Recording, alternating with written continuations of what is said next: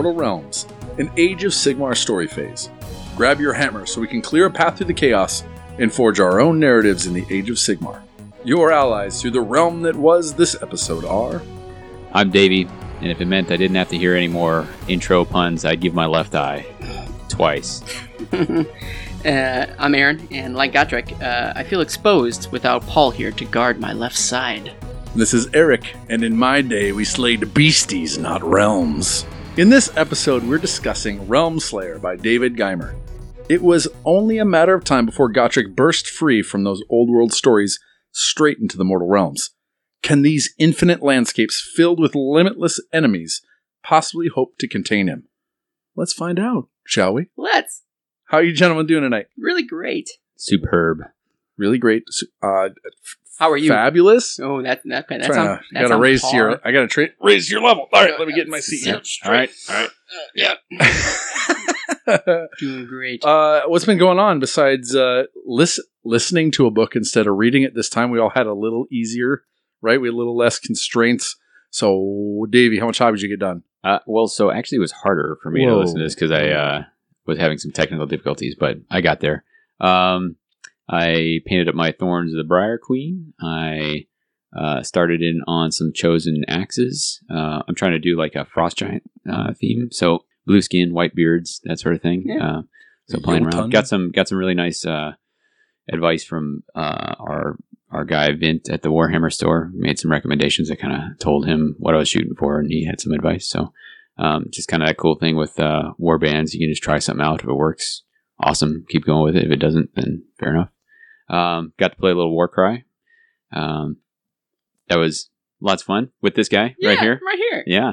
Uh, we had a we had a nice greenskin bash up. Sure. Uh, that was pretty fun. I think everybody left happy. Uh, Yeah. and, and, and models wise, uh, the orcs wise. Yeah. Yeah. Oh, I mean, they got what they came for, which Sure. was getting punched in the nose. Scrap. slash punching in the nose.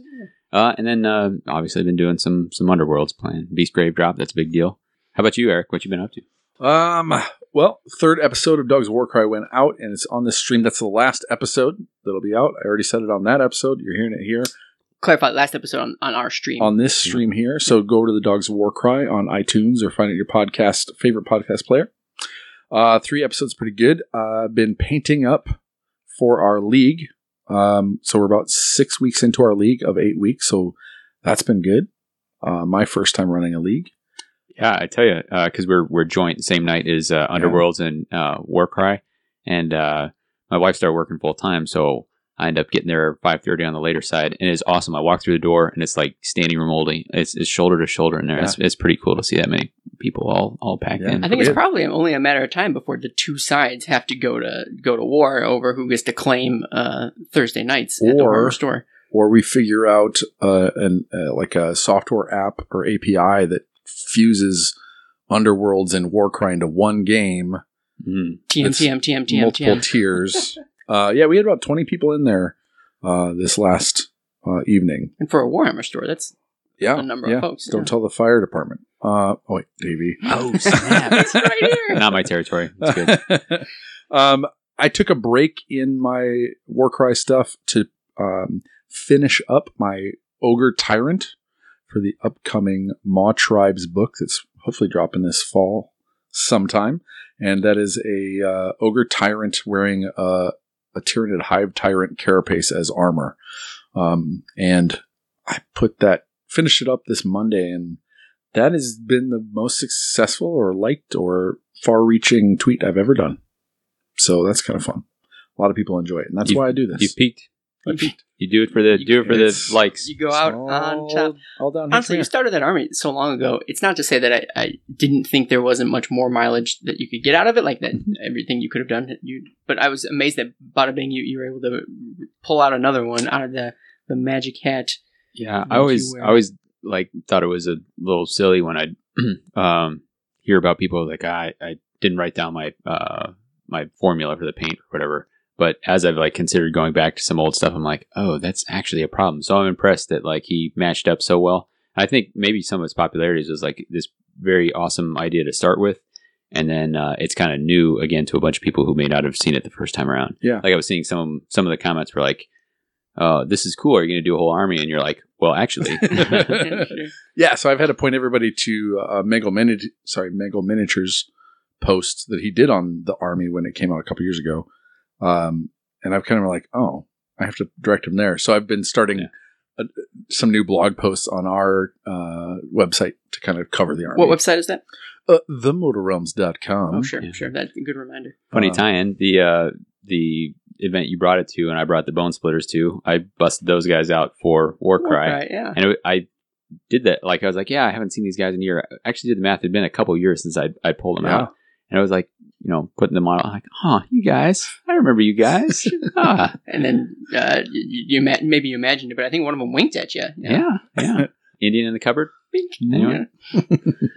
um, familiar. Oh god, you guys are looking at me. Mhm. Um, so I've been sitting here this whole time, desperate, like 'cause you have so many fun things to share. Mhm. I don't know that I've done much. I, I did play the Warcry game with Davey, and I did get Beastgrave. So uh, my version of hobby is basically sleeving up all those cards and just Yeah. like uh, uh, hoard, hoarding them and snickering to myself in the loneliness of my basement. Um, the acquisitions phase. yeah, I love it. Uh, oh god, that's a good name for a phase. TM, TM, TM, TM, TM. Um, but beyond that, still sort of inching my way through. I, d- I did finish, or almost I'm done putting together some of my squig hoppers and so on and so forth. Again, just to put them on a shelf. Uh, I, f- I feel like there's been a, a lull in um, buying AOS proper uh, stuff, but I, I think it's only a matter of time before new releases come out. So I really need to get some progress done on the stuff I already own before I start buying Sure. some new. You took a break from AOS purchasing while War- Warcry came out. Yeah, basically. You know, in my head, those are completely different things. I, Um, I like that there was a there was a moment there was like a morning where you're like, oh man, am I all in on this game? I'm not sure, guys. I'm really stressing about this. And then like 23 minutes later, you're like, uh, and send a picture of like I pre-ordered everything. Yeah. Like, okay, I really like I, that I have you folks to bounce these uh, these um, self-incriminating pictures help. off of. Yeah, Big help. uh, no one really stepped in to uh, stop me. So thanks. Well, it's like that thing. It's like, do you get in between the bull and the China shop? No, no, No. you step away. China shops China shops a lost cause. Sure. You Write it as, off. as soon as they set that China shop up, it was doomed to fail. Yeah. Because who still goes to China shops, anyways? Um, so not not a whole bunch, but uh, I, I like watching everybody else. Um, I, I like spending a lot of time in our Discord channel, seeing everybody else excited about the things they're, they're we said working we, on. no, we said no plugging our things um, within five minutes of each other. Did we say that? I never Yeah, said that. That's too soon. Okay, gotcha. Um, well, I'll tell you what. I'll say this now. Uh, slash discord. I'll cut it out later and splice it into a different Perfect. part of the Perfect. episode. it's more work for you, Yep.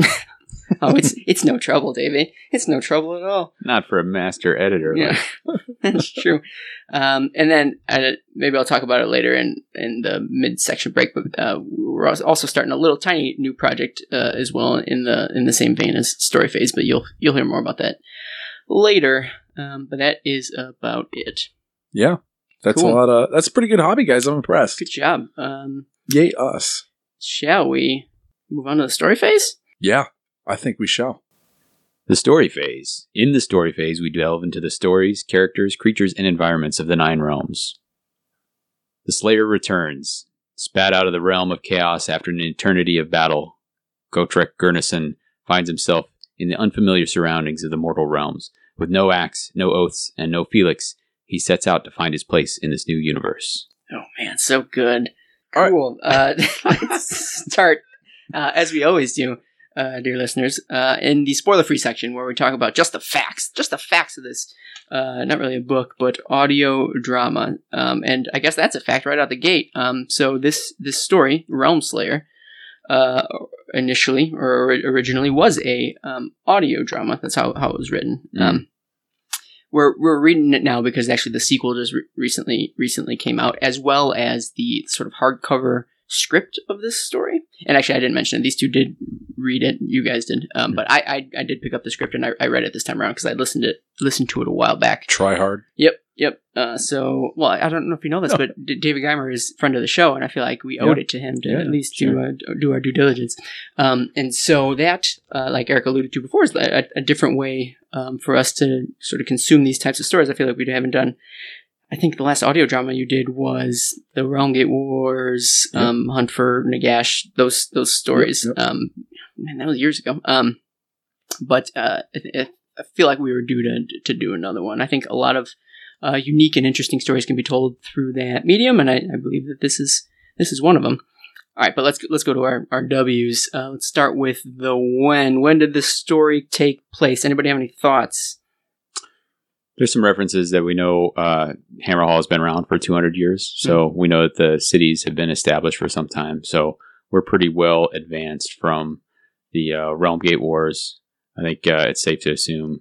I mean, we really only have a couple of uh, major events that we always mark, right? Yeah. We we mark the uh, the opening of the gates of Azyr, the founding of the cities, and uh, the Necroquake sure. are kind of our big thing. So I, I think we're in uh, what at the time was contemporary, so post Necroquake. Mm-hmm.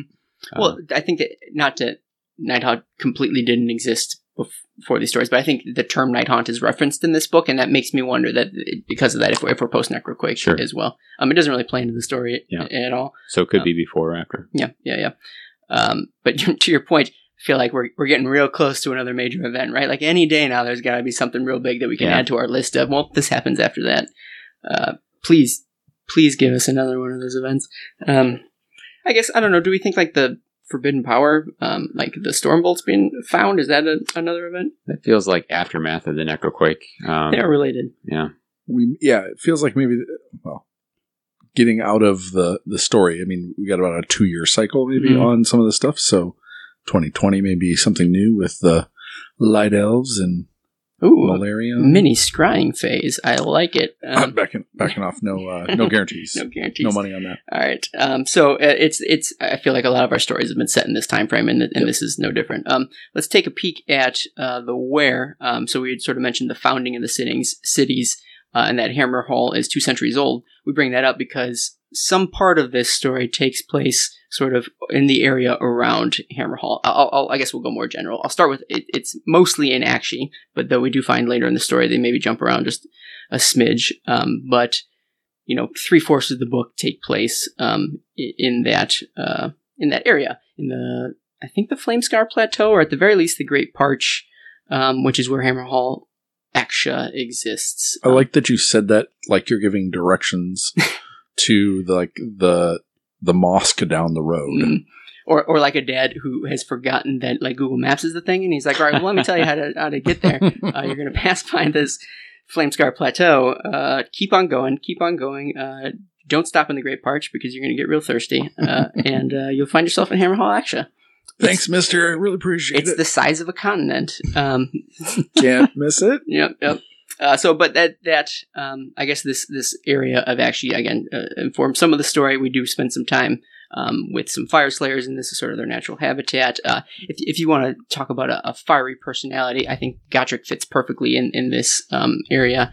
Uh, how do you guys feel the the the setting, the the the, the geographic setting uh, inform the story?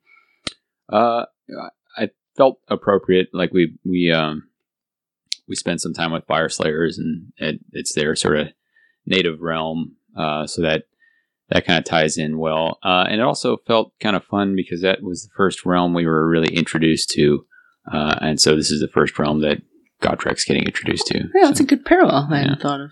Yeah, Hammerhal's the the gem of all of the the cities, and so kind of uh, we have kind of a promise at the beginning of the book that you know that's that's something he's going towards, and so we're in that area. So there's kind of a this piece of the old world and the this gem of the new world mm-hmm. kind of thing is an interesting um, pairing.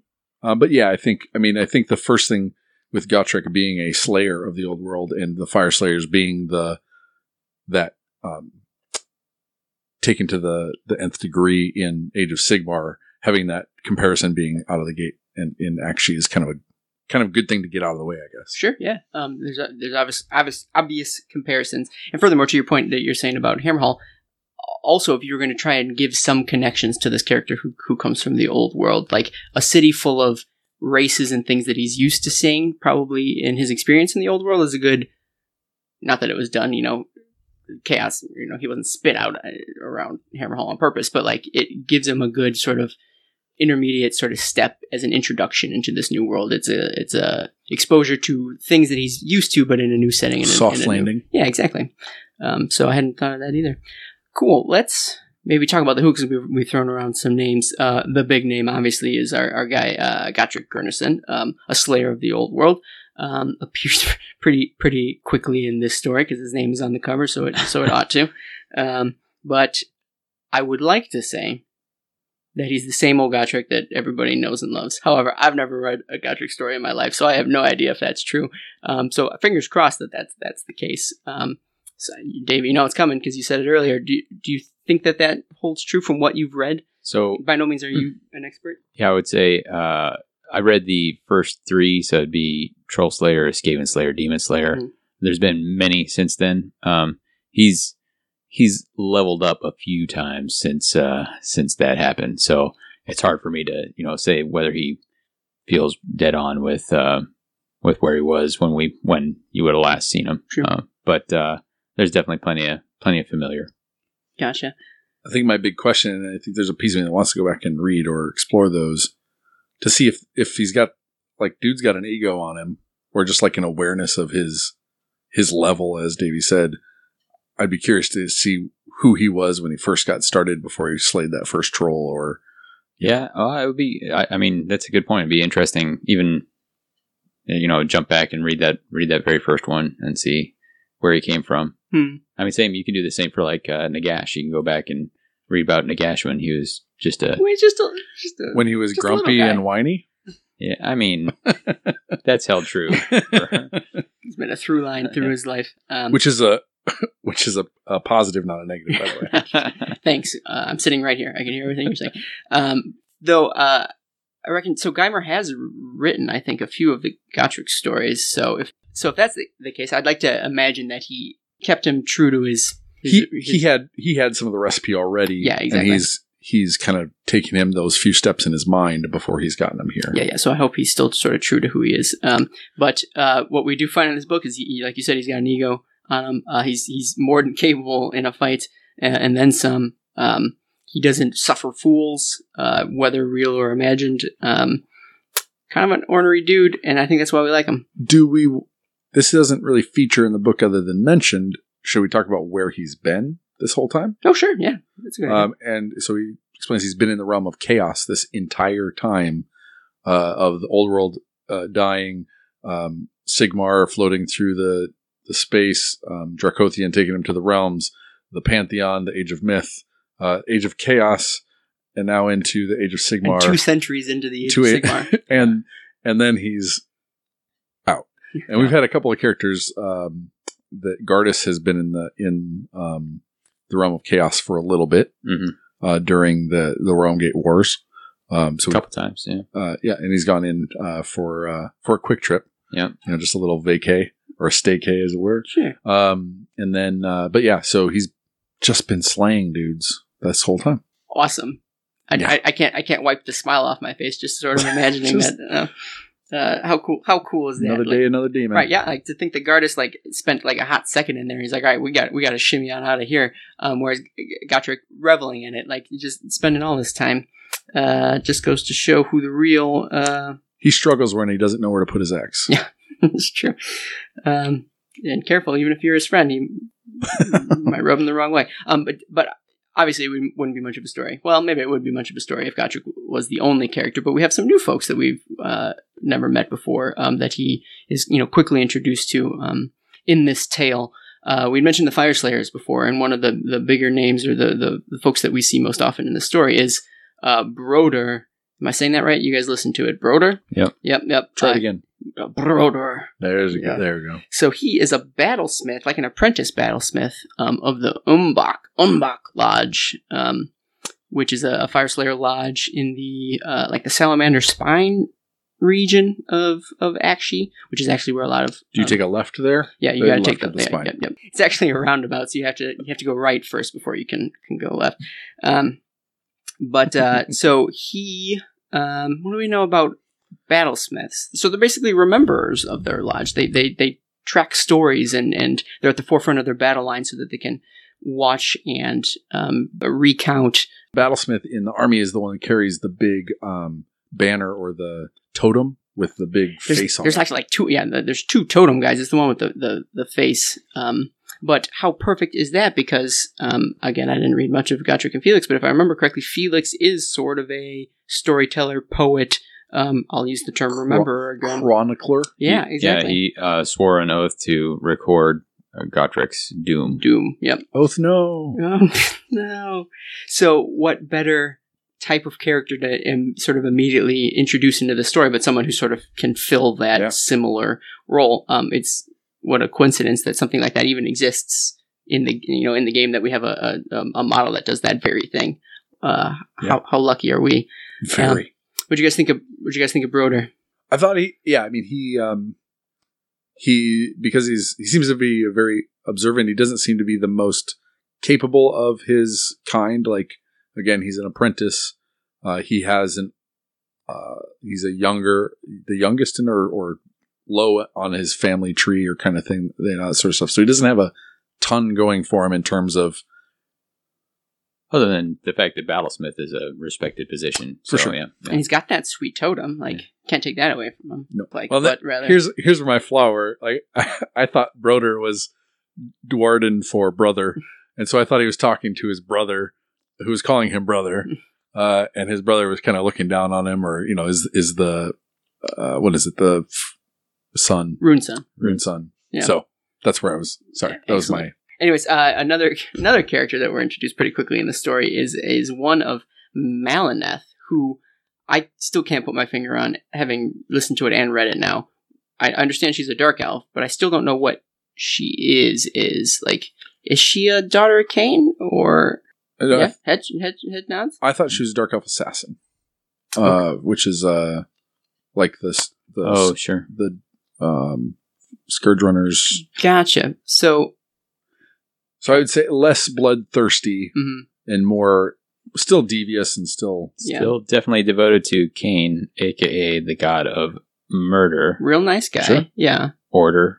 wink, wink, nod, nod. Um, but yeah, so right out, right out of the gate, as soon as we meet her, we realize how um sort of sneaky um she is, and and I think as assassin would be a good um that that fits the role of the assassin. Um, fairly fairly selfish and vicious actually. Um, Yeah. uh, has, has doesn't doesn't lead with many kind words, but uh, she she plays heavily in, into this story as well, and, and is kind of a fun character to to follow. As in addition, and this is the one where I think we talked a little bit about well let's talk about the voices and the audio quality and all that kind of stuff or the things we like about that in the thing I think I came to really like her towards the end when she chilled out a little bit if chill is the right word Sure. She's so she's so chill by the end of this book.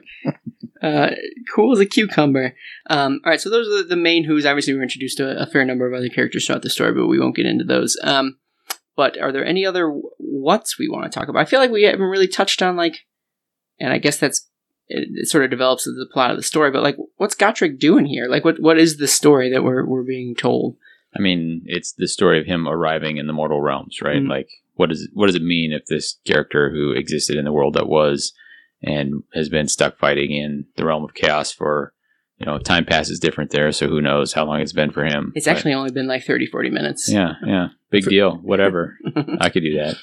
I think Uh, it's no, I it feels a little bit like um so there's been some fun on on the Warhammer community site and on the Facebook page in terms of Gotrek and his rules in the game and kind of this you know beat you know Gotrek versus you know each of the d- chaos demons or greater demons etc and he beats them all etc so there's a little bit of a, a Chuck Norris kind of feel right to he can take on anything and there's that little bit of like Yankee and King Arthur's court um, story arc or, or type. So it's like a Chuck Norris in King Arthur's court. Of course. Um, man out of place. Um, nobody knows who he is, and so we all we all know something about this guy that nobody else knows, and so there's. I mean, it's just that kind of us learning, watching as other people discover Mhm.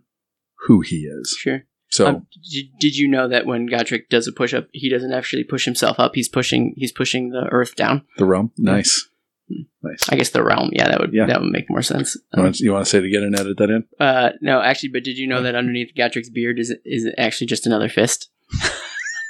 fortunate that he has a beard. It really makes that joke work. um, yeah, so that that uh, that is true. Like he he finds himself in the mortal realms, and uh, adventure soon follows. Like he, he can't help but uh, sort of get himself into trouble um, almost immediately um, when he arrives. But it sounds like we're getting into a little bit of a, a story there. So before we do, let's give a real quick uh, review, initial thoughts for folks who are on the fence. They oh, they don't know if they should listen to it. They don't know if they should invest the time. What do you guys think? Do you think they should give it a give it a spin? I so I had always heard about the Gotrek and Felix novels, and everybody remembered them fondly.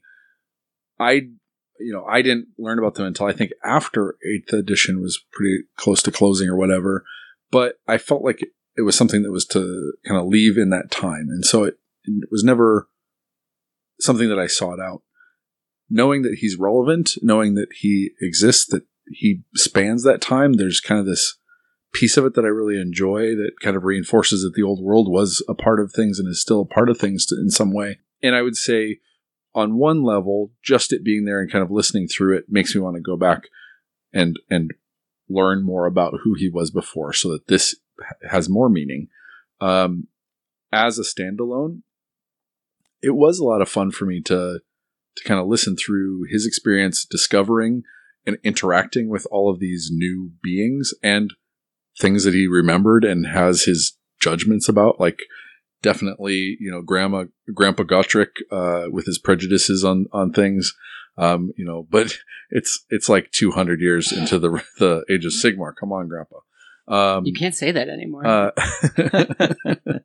um, but and and but some things never change you know it's one of those things where everything's changed but some things never change Mm. so i really enjoyed it i, I felt like uh, um, i'm looking forward to reading or listening and reading the next stuff so and maybe past stuff so I, I i thought it did a good job substantive i mean it's an audio drama doesn't cover as much ground as a book does so there's uh in terms of kind of how much you should re- you should have read the book version of it then, and then you'd been all set. yeah, there you go. But I mean, like you know, a novel, it's a you know, a thousand pages or five hundred pages goes more in depth in things, more character development. But I thought there was a good amount here. So, Yeah. but I only read a quarter pages, of those. I only read a quarter of the books that we do One choose. thousand pages.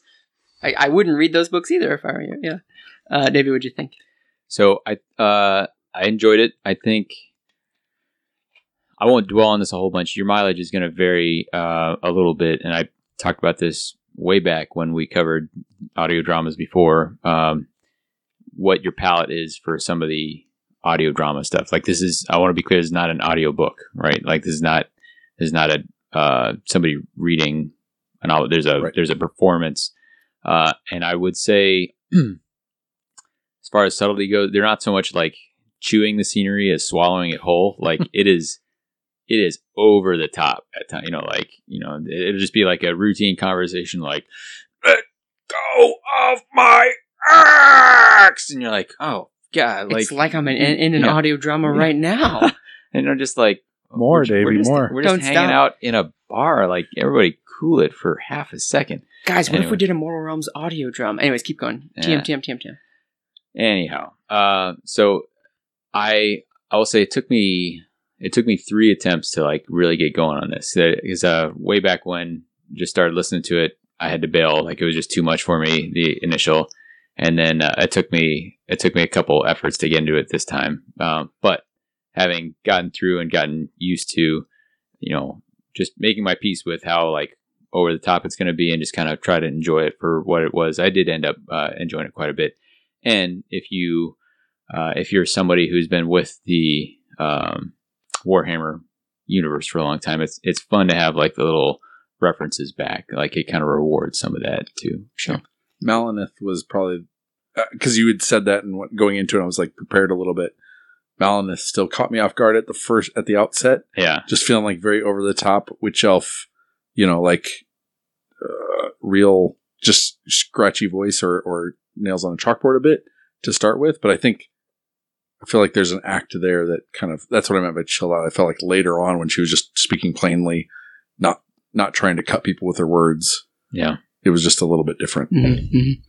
Um, when she was cutting with knives. No, gosh, I, you, I prefer my people getting cut with knives. Yeah. Thank you very much. Um, no, I, I want, I think I echo a lot of what Eric said. Um, in that I, I, I did enjoy it, and I did find myself wanting to know more. It's rare that I like jump into the middle of a character. I feel like I'm one for like series, and I like to start things at the beginning. But I yeah, I haven't read a single uh, Gotrek and Felix story uh, leading up to this, and so for a while there, I felt a little left out. Not that I was det- it was detracted from the story, but like there's all sorts of fun references that I could tell were you know fun and nods and winks. And man, I love getting nodded and winked at. Yeah. Oh.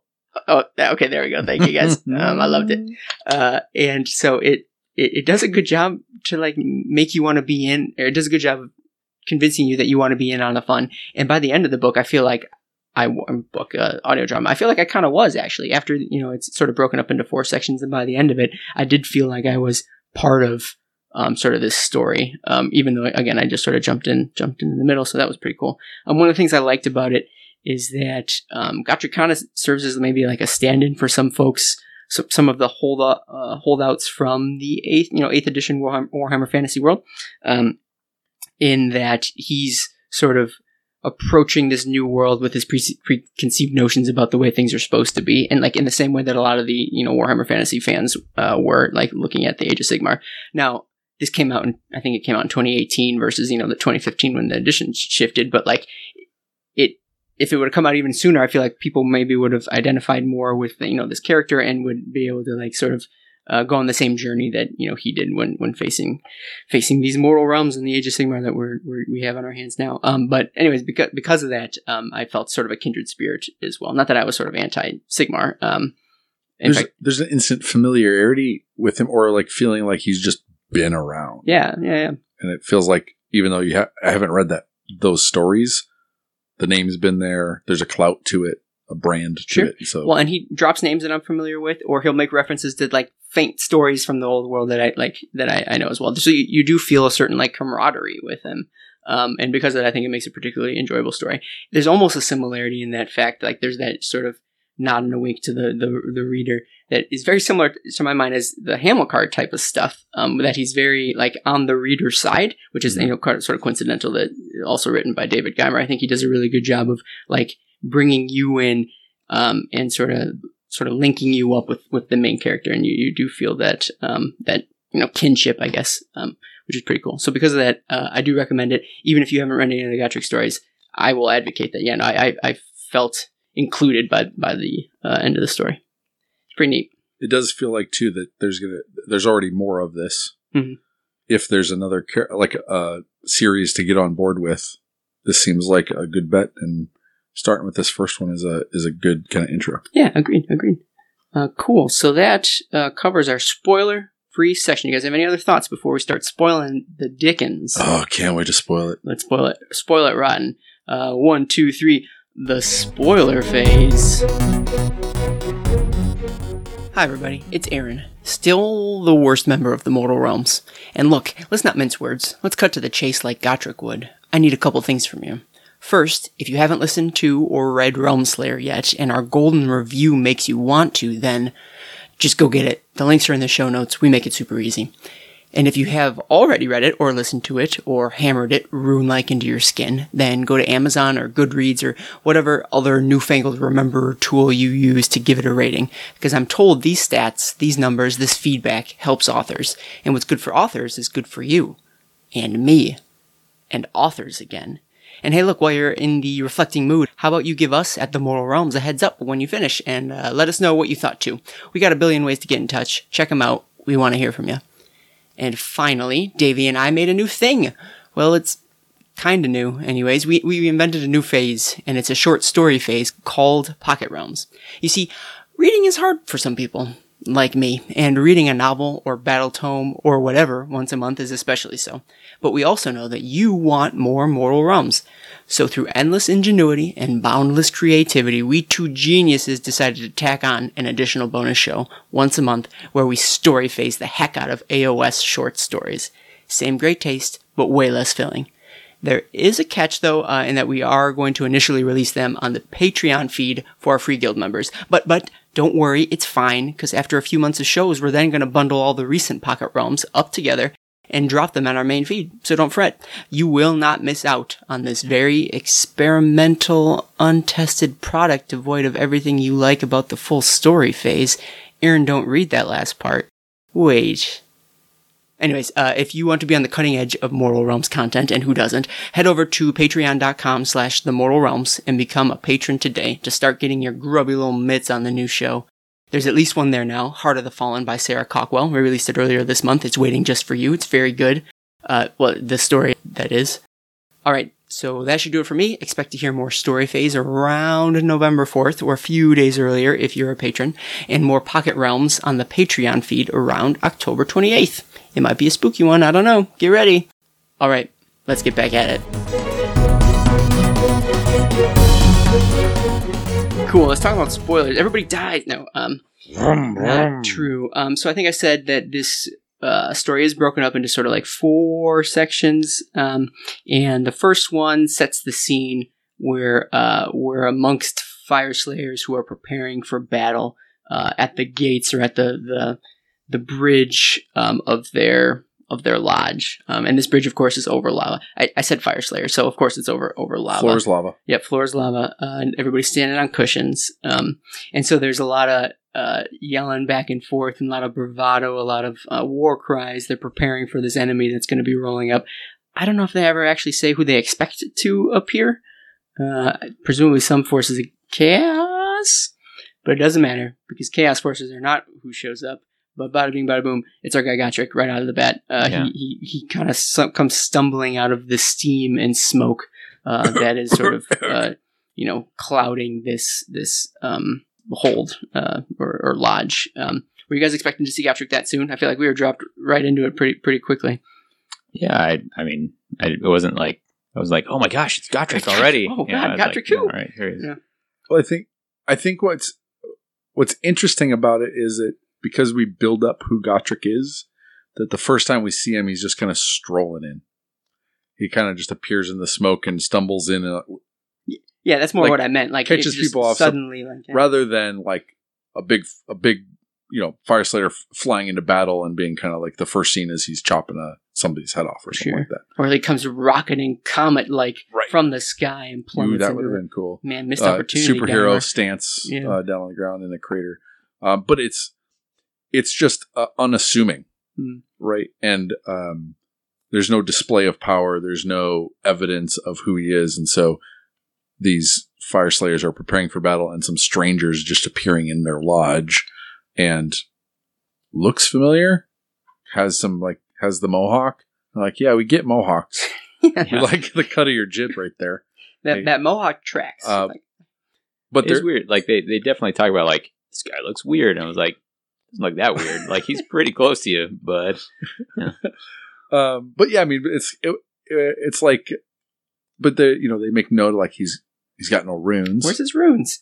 um, and so they they kind of make that they make a lot of judgments about who he must be or what the qual you know the quality of this guy based on the fact that he's not like them. So all the things that they judge as being powerful or strong or great, he has very few of those things other than being a duardin with a mohawk. Mm. Um, Just gonna say though, not to beat a dead horse, but like the closest thing to them that exists in the world, and yet not like them. Yeah. Well, that might be uh, something to say about how like insular hmm Duardin are typically, but then the Fire Slayers are so caught up in their identity that Yeah. like you Maybe- can't go part way. maybe it's the uncanny valley for him. Like so close, like not quite there. Is, like this, is this dude making fun of us? Like, yeah. unsettling. Yeah. Hey guys, I'm a Fire Slayer. It's like an insensitive Halloween costume. hey bro, der. Am I saying that right? Am I saying that right? uh, it's true. So he comes rolling up though. So these fire slayers are all geared uh, up for a fight, and I think uh, tensions are high. And uh, by no means is Gotrek smooth things over by you know by a polite uh, introduction. Um, and it comes to blows pretty quickly, or and by blows I think specifically Bites a bites, off. bites a nose off. Right? there's blow. There's like a blow in the nose. There's, there's a Mm. joke in there somewhere. Um, Got a booger in my mouth. Yeah.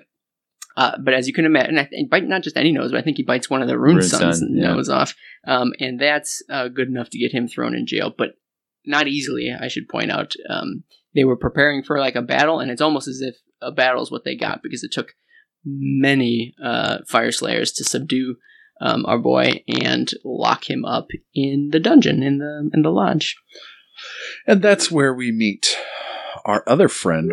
Maleneth. Is that how she sounds? I can't remember. it's yeah, it's it's like a a Disney witch. Uh, If Disney witches, you know, cut people's Oh, hearts Slayer! super exaggerated, but it it definitely breaks up. I mean, if you've got a lot of dwarfs talking in a you know in a in a Gaelic or a you know Scottish. Um. Brogue. They're doing a lot of northern UK. I think uh, if we had Paul on here, he'd be able to Yeah, it he'd for us. It sounded, sounded like uh, north northern England. He'd well, he'd probably like accidentally slip into it too, and he, we wouldn't be able to break him of the accent all night. No. and, No. and so she kind of cuts through that. She's definitely a different person character in this. Sure. Maybe I mean she's female, so that's different for you know some Fire Slayer. Uh, you know how they're represented, There's but uh, probably girl fire slayers. I mean there are All right. just they didn't show up in this. Interesting. Um, and she's in the jail too. Um, and this is where we get kind of our. So Gotrek talks a little bit about them looking like Slayers, I think, and they're being them being Duardin and being confused at like what kind of Duardin they are. They he doesn't recognize them either, or or he doesn't place any value on the things that they place value on. And then it's a dark elf uses the old world, you know, terminology. He certainly doesn't say elf. oh God, no! Can you even imagine? Can you imagine him using- his lips? The PC terms. Yeah. Um, and uh, just instantly is like, you know, backstabber, uh, liar, cheat. You can't, uh, you know, can't believe a single word that comes out of her mouth. Mhm. Um, and just instantly is like done, done with her.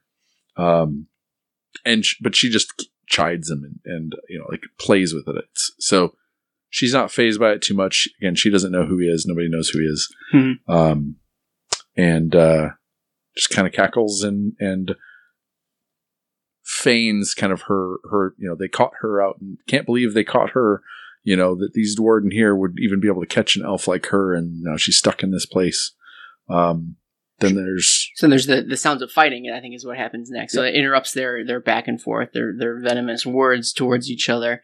Um, and Maleneth recognizes this as an opportunity. She says, says "Hey, like uh, they're distracted. Let's see if we can get out of here."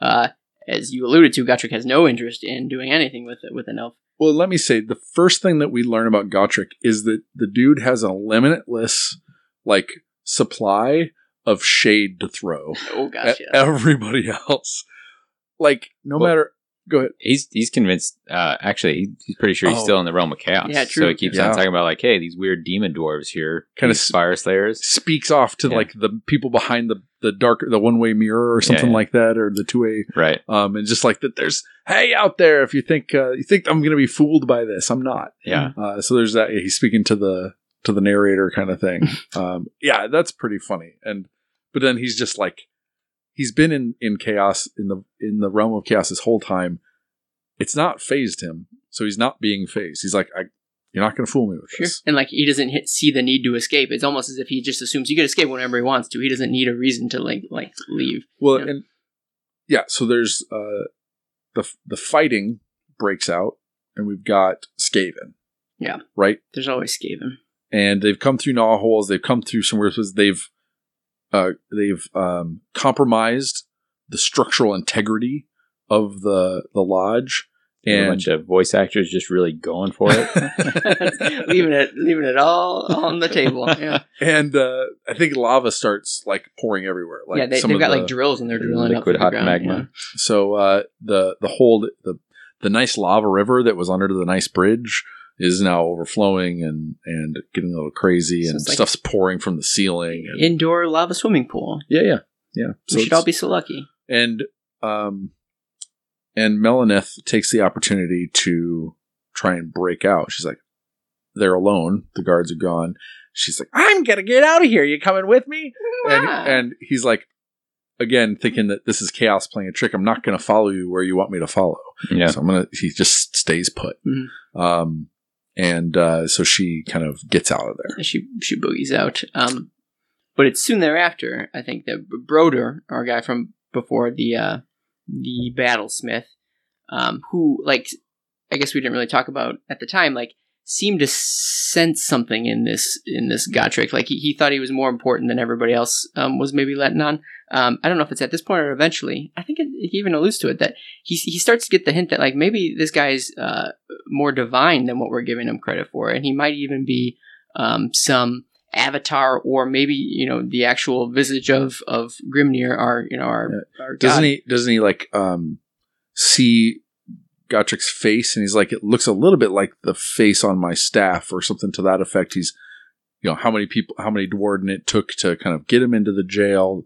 But because of this, uh, Broder has some in, like in, some interest on Gotrek, and he, he he heads down to the to the jail to I don't know check on him or, I think he wants to let him out. And, yeah, and um, when he does, so and and to help him fight the the Skaven, etc. And and I think even like uh, the the Rune Son is like, you know, we'd rather it would be wrong to have a Duardin die in a cage, Yeah. than fighting with an axe. yeah, yeah. So even there, there's some respect just to Rune Son does not seem to take it super personally that his nose got bit off by this guy. Yeah. So, Sure. it'll Well, grow back. yeah. Cool- I mean, I kind of cool expected that Rune Son to be like, oh, here's like the haha, he's too proud and the whipping boy, and he's just gonna like his embarrassments will be our entertainment. But he wasn't necessarily like he he got to have some cool moments. Took it on the nose. yeah. Oh gosh. Uh, Um, bit his nose off to spite his face. so they, and then, um, so they get him, but the door's wide open and he's sitting there. And he's like, "Why didn't you escape?" He's like, "I'm not falling for it." nice, nice try. Nice try, chaos.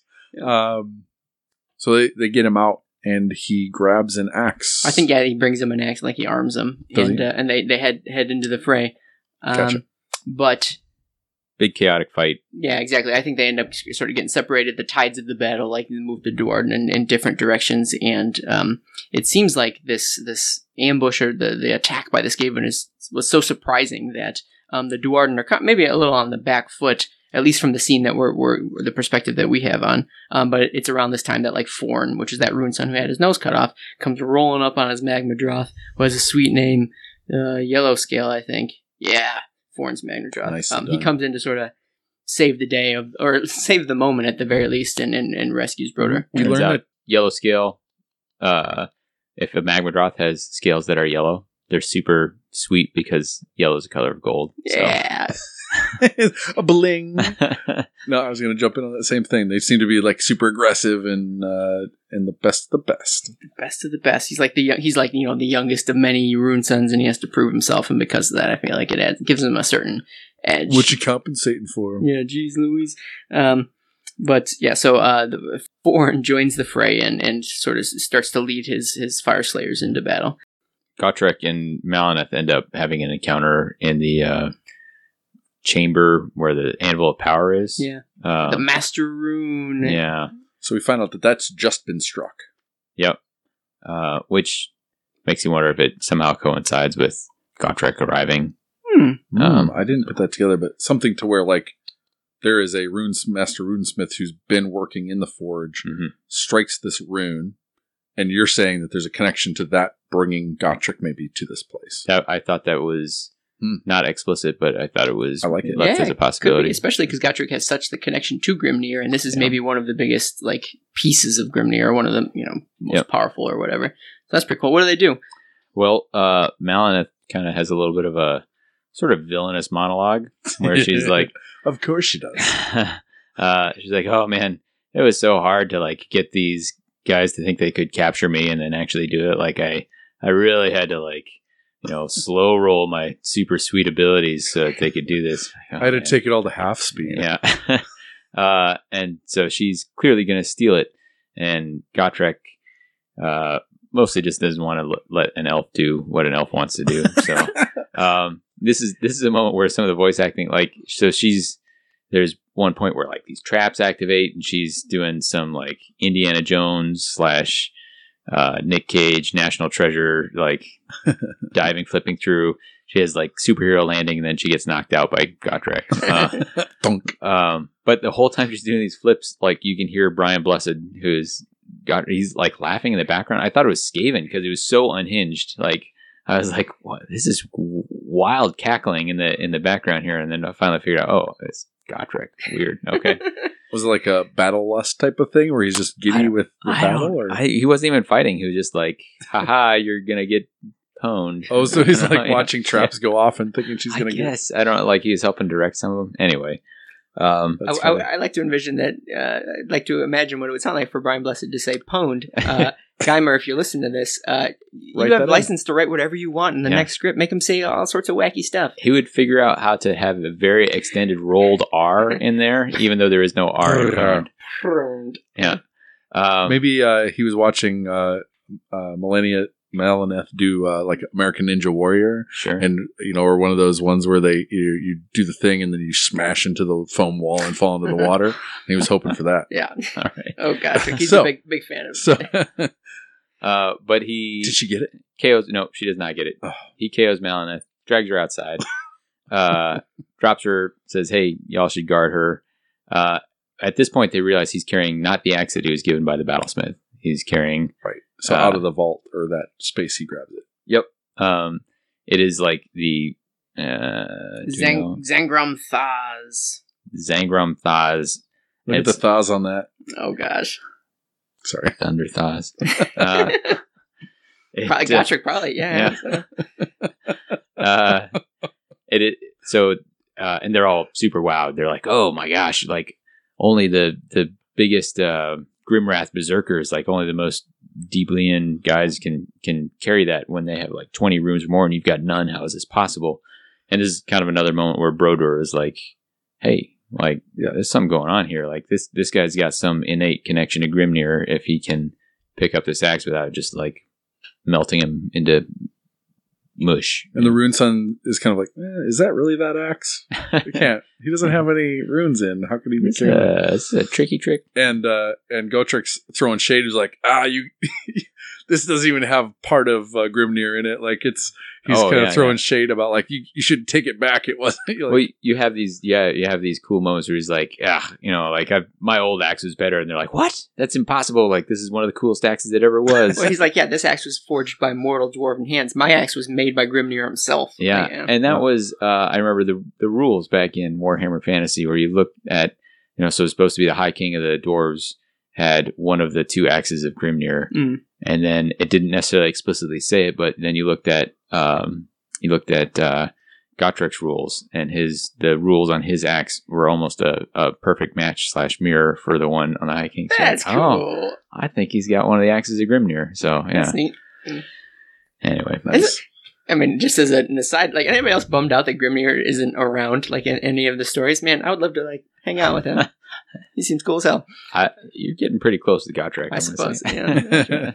Uh, cool. so yeah, so they um, and then they realize uh, that something else is happening. The Skaven uh, haven't totally left. the Skaven somehow steal the Master Rune. Right. So they they're like, hey, you know, they after they have a little chat about, hey, you're a super cool guy for being able to hold this axe. Anyway, uh, what's going on? He's like, ah, the elf was trying to steal the master rune. I said, what elf? And then it turns out she scampered away, and they go back in the vault, and the master rune's gone. Yeah. So uh, gets away, and the master rune gets stolen, uh, but presumably by Yeah, the same, but not yeah, not Yeah. the not the same uh, event. Um, and so it, I think it's at this point that uh, they are now on the hunt. They being the the Fire Slayers and, and Gotrek are now chasing down um, who they the the the Skaven who are now running away and sort of fleeing the hold as they're trying to figure out how they can get the Master Rune back. Um, but uh, while they're doing so, they sort of uh, you know burst out of the whatever the front door of the, the lodge is, and they're running across their the the bridge over the what is it the Calder as they call the lava river. Anyways, um, but while doing so, uh, they are uh, attacked by um, this eruption, this this voluminous this god beast creature. uh, yeah, uh, known as it's got a name. I'm. Yeah, you got it. Ignimbrus. And so the Skaven activities sort of awaken this And- um, realm beast or god beast. Well, so it is the first son of uh, Vulcatrix, Right, It's The um, the god beast that Grimnir died uh, in mutually assured destruction took Yeah. down, and this lodge is like their their founding mythos is that they drove this first son of of Vulcatrix back. Like they're they're powerful enough that they drove it back into the earth. Uh, and oh crap, it's back. It's not powerful enough to keep it there, Yeah. apparently. Um, and so uh, the the there's the, the fire slayers are you know sort of trembling, like what, what are we going to do? We got to prepare ourselves to sort of beat this beast back.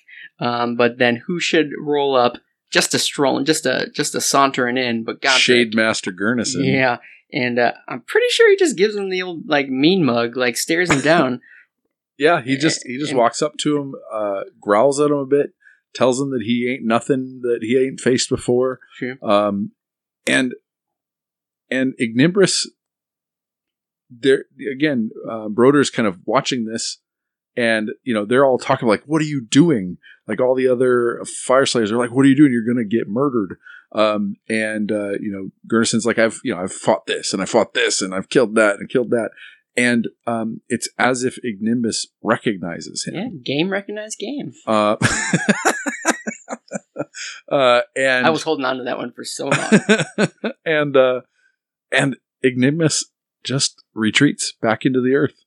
He's like, I, I'm out. I, I don't have time for this. I don't know if he retreats. He's just like, oh, I just remembered I gotta go do something. um, ah, so I left the stove on. Oh, it, it's Wednesday. It's Oh, Wednesday. it's oh, oh man, I didn't know it was Oof. Wednesday. my bee. Pro- yeah. so yeah, he just faces him down. He's recognized in some way, or the presence that Gotrek has just intimidates this first son of uh, of uh, what's his name, Volk. Vulcatrix, and uh, he he gets Of course, the- he gets out. Slayer's like, oh my gosh, I can't believe we didn't get wiped out. And Gotrek's like, oh, lame. I was hoping to fight.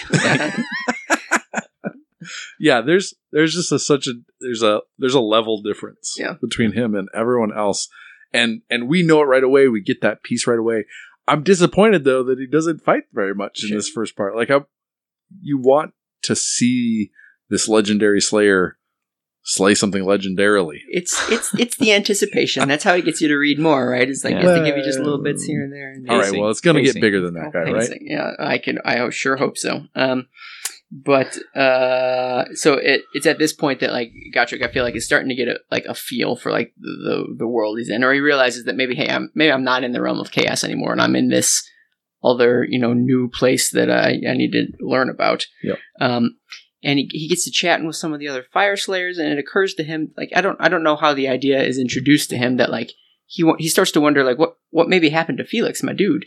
Um, so he's yeah he's looking at the sky and he sees these lightning strikes oh yeah, that's what it is. but he sees the stormcast, the men in the lightning. So he's his eyesight is fast enough, or his one good eye. No, he's got No, two he's got right two now. right now. or does he get two right now? Okay, Yeah. so he's he can see the lightning men in those streaks of lightning, and he's like, well, Who was that? Or what was that?" And they tell him about the stormcast, and he puts he's kind of trying to put two and two together. And he's like, "Well, if if I made it here, then Felix probably made it here, and if Felix was, you know, if he died or anything like that, then Sigmar." If anyone was going to get be, be remade as a Stormcast, it's Felix. Yeah, to to Gotrek's mind, like he he was the you know the best of the best. Like he he There was uh, no more worthy uh, human hero. Yeah, exactly. And Uh, so if, if that's what Sigmar is doing, if he's taking human heroes and turning them into uh, the lightning men, that's where Felix is. And they talk to him about, well, Hammerhal is close, and that's the shining example of Sigmar's presence in the realms. And Mhm. so um, he asks for help. Not really. Uh, in so much as I think he says, "Who here knows the way to Hammerhal?" who's taking me? Yeah, Uh, I can't get the Uber. Um, I don't get any bars down here. And so he enlists uh, Bro- or Broder volunteers to to take him because again he's kind of he feel again he's putting more together. He feels like um, uh, Grimnir's in him, Mhm. uh, and that he's called to kind of join him on this quest. So the Rememberer is swears an oath to take him to Hammerhal. Yeah. um, and in return, um, that that there's a a, a mutually uh, beneficial path to find the the master rune as well. And so, does Gotrek swear an oath no, to I, find the? He doesn't quite swear the oath No, to help him find the rune. I think. I think he does an oath until he doesn't he doesn't get up to his oaths until like I think later in the story. Right. Yeah. Um, and that's So they set off. yeah, that's the end of part one. We are a quarter the way through the story. Y'all still with us? Good. All right, cool. Let's, let's cut to part two. Um, we're dropped into a scene. We're going to the next part. uh, we're, so much red. oh, is it? Oh, well, that'll be fun. We're going to the next part. Um, we're dropped into a, a, a fight scene. Thank goodness. Uh, I need more of that, like the dramatic clashing of iron and the battle cries. Dave is giving me a su- sweet look. No, um, and uh, a nod. it's a it's a it's a fight between um, I guess some some like human forces, uh, uh, uh, an Izomo Jordan and his his mentor Loba, and they're fighting um, a bunch of like Arcanites, I think, or you know, cultists of of chaos. Um, just you know, conversation back and forth. It, it seems like they've been ambushed or they've been you know attacked on the road um, while they were traveling. Um, Jordane's mentor Loba, like he gets get cut down, like saving Jordane, who you get a sense um, is a little uh, a little green. Like he, he, you know, maybe knows his way around the sword, but he's not necessarily the most experienced out here in the fight. Like you get sort of his inner monologue or outer monologue because it's an audio drama and you have to hear him say it. Yeah. Uh, but the, so they're they're fighting on the uh, Great Ash Road, so it, it puts them, you know, in, in Aqshy as well. Um, it turns out that uh, Jourdain's forces are sort of overwhelmed by these chaos forces, and and he's sort of getting, you know, uh, cornered by uh, you know three en- enemies or something, and they're they're you know encroaching on him. Uh, but who comes in to save the day? But again, our boy Gotrek, he's saving days left and right. Uh, I love him. Uh, and he's sort of followed by you know a, a retinue of Fyreslayers who, who, who have followed him in, into this fight, and they you know they handily defeat the the chaos forces who are um, threatening Jourdain. Um, Drive them off, right? Yeah. Oh, sure. Yeah, they don't. Yeah, wipe them out. But Yeah. Hmm. Uh, and Jourdain is a sole survivor of his yeah, poor guy five thousand. or lucky guy, I guess. But Yeah. it depends how you look at it. Um, which is fortunate because it turns out he's like the crown prince of this uh, kingdom or this this at least city, uh, which is sort of a vassal, I guess, to um, uh, Hammerhal Aqsha. So it turns out we're we're sort of near, we're on the road to Hammerhal. Um, and this these forces were, were marching in, in that direction uh, when they were attacked by um, the the Arcanites. And like I said, J- Jourdain was you know sort of leading them um, as their their crown prince, but it turns out he's not leading anybody anymore because they all dead, and it's just him now. There's a lot of guilt. There's a lot of um, need to live up to that or avenge um, that, and so in that they need to kind of they know this force is here, and so there's a desire to go and warn. Um, I think the next the next city, kind of that this is coming, or that you know we've got to we've got to let somebody know that they're here in this space. Yeah, and so Jordan saved. Um, he jo- he realizes that they're all he- the dwarves are all heading. To, I'm sorry, Duardin are all heading to Hammerhal. He's like, all right, well, I, I need to head that direction as well again because we're trying to you know Yep. head off the. Follow warn- the yellow brick road. yeah, one of the Oh, chaos okay. forces. So they uh they hop. I think they have a wagon, and they he hops in, and they, they head off in that direction. Do you know what you do when you take the ash road to Hammerhal? I can't wait to find out. You haul ash Ah, where does it come from? I just deep down inside. yeah, they have to. Like, what can't you do because you do that? Like, like I'm so powerful. What if, what if in you the puns. sacrificed? I can't keep a schedule to save my life. well, you're lucky. You got me. All right. Um, you got a friend. you're welcome. All right. So they ride in their little cart uh, and they head uh, to uh, Twin Fire Keep, which is like a, a keep that's on the way to Hammerhal, uh, Aqsha. Um, but they are, I guess, rebuffed in a sense, in that like the guards up on the wall um, fart in their general direction. Uh, and something something smelled like elderberries, but they say no, you can't you can't come in. Um, there's there's rumors of forces of, of chaos on the road. Uh, Jourdain's like, hey, no, I'm the, the Prince of Edessa. You gotta let me in. And the guys on the wall's like, uh, I don't think so. The Prince of Edessa just rolled up, you know, a bit ago, and we, we let him through. That ain't you, friend. Um, and so they're sort of at an impasse where they think that, like, all right, well, you guys are chaos imposters. It's like, no, it's me. Well, who are we going to believe? The the thousands of, of troops that just came marching through here? Just one dude riding with some Right. Fyreslayers. Because he's Jordan's like they're infiltrators. And he's like, who's who's gonna be infiltrators? Five thousand infiltrators or like five? You know, Yeah, exactly. Um, but somehow, like the, the Fyreslayers are able to like speak on his behalf and convince the guards to let him in. yeah. Brodur specifically says, "I'm gonna prove it, and here I'm offering you Urgold." Ah, that's what it is. And yeah. they're like, "Whoa, it's legit." Slayer willing to give up Urgold? And they don't even take it. They're like, Yeah. no, just the fact that you offered it. And I'm like, come Oh, on, guys, really- man, just take it. Wow, I- some really principled guys in this keep. there. sure. But then it's no longer her gold; it's my gold. No, I love it.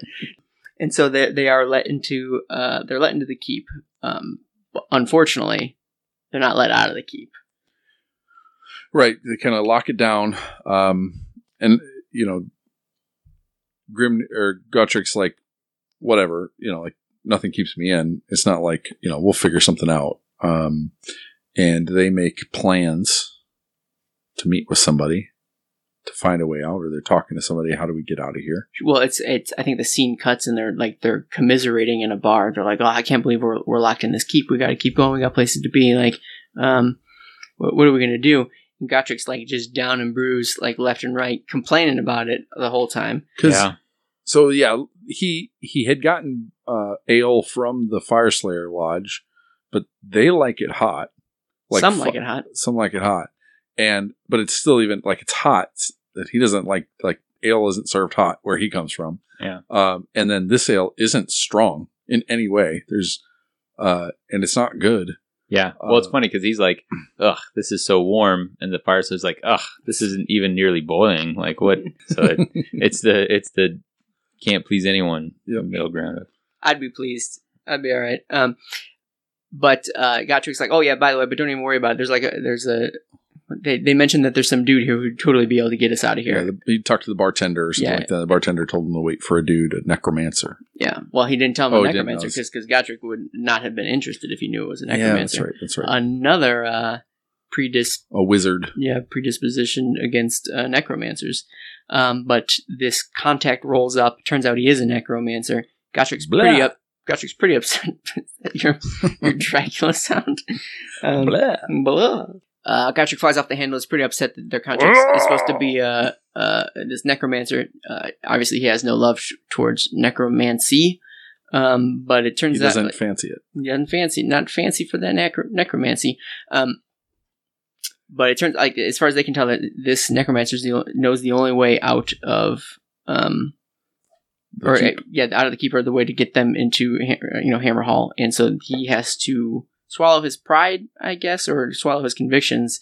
Um, and join forces with this necromancer, who is then willing to, you know, lead this, lead them on this expedition. Uh, and so they do that, and they make it, and then everyone is happy. Uh, no, so they are able to get out of the keep, and like we cut, we fast forward a little bit, and they're the party's now traveling through this char wood, which is this like burnt out like ash forest. And they're all actually, what are the chances? That that seems out of place. Um, It's funny because ash is actually a type of tree. well, oh, geez, I didn't even think about that. Mhm. I wonder if in the mortal realms all ash trees are actually like burned like trees. Yeah, there's a lot of literal They're, construction. they're real literal. um, so they're navigating the Charwood. Uh, they're talking about matters that I'm sure are very important, but in the middle of their conversation, they're attacked by a bunch of burnt out like Sylvaneth. Ooh. Oh Yeah. goodness, that's the last thing you want. just total burnouts. Don't burn out. yeah. They're never going to make anything of themselves. Yeah, so they just and it's it's very um feral. It's very, the these Sylvaneth are very just brutal and and angry and um They they repeat like at the the, the their prey. Um, they, they call them unburned all the time. Right, right? Unburned. Unburned. You're unburned. Oh God. we'll fix that. sure. we'll fix that. Can I play too? Come, my pretties. uh, that's So- a different witch. Sure. Tell me. Tell me about. Tell me about these Sylvaneth and this fight. So they uh, are trying to fight their way through. It's kind of tough. They're making it happen. Uh, they're trying to fight their way through. Uh, it's challenging, and then the uh, remaining the remaining red shirts that are not wearing shirts, like the the nine slayers that came along. The the red hairs, maybe. Yeah, That they- these are the only ones. And I remember Broder makes the comment. He's like, I can't believe like this this Gotrek's divinity is so clear to me. I can't believe only nine of my you know kin recognize the same thing. Anyway, so they they uh, volunteer to try to hold off the Sylvaneth, uh, occupy them, and uh, let let uh, Gotrek and Broder and uh, the rest, like the our our main characters, basically push on towards Ca- the the gate. named characters. Jourdain is with them too still. Uh, and so they they split off. They get attacked by another force, uh, and these are the the eyes. Um, this is the Tzeentch force, uh, kind of attached to the one that they're kind of trying to get to Hammerhal. Um, uh, but that was, and this is the eye that's seen.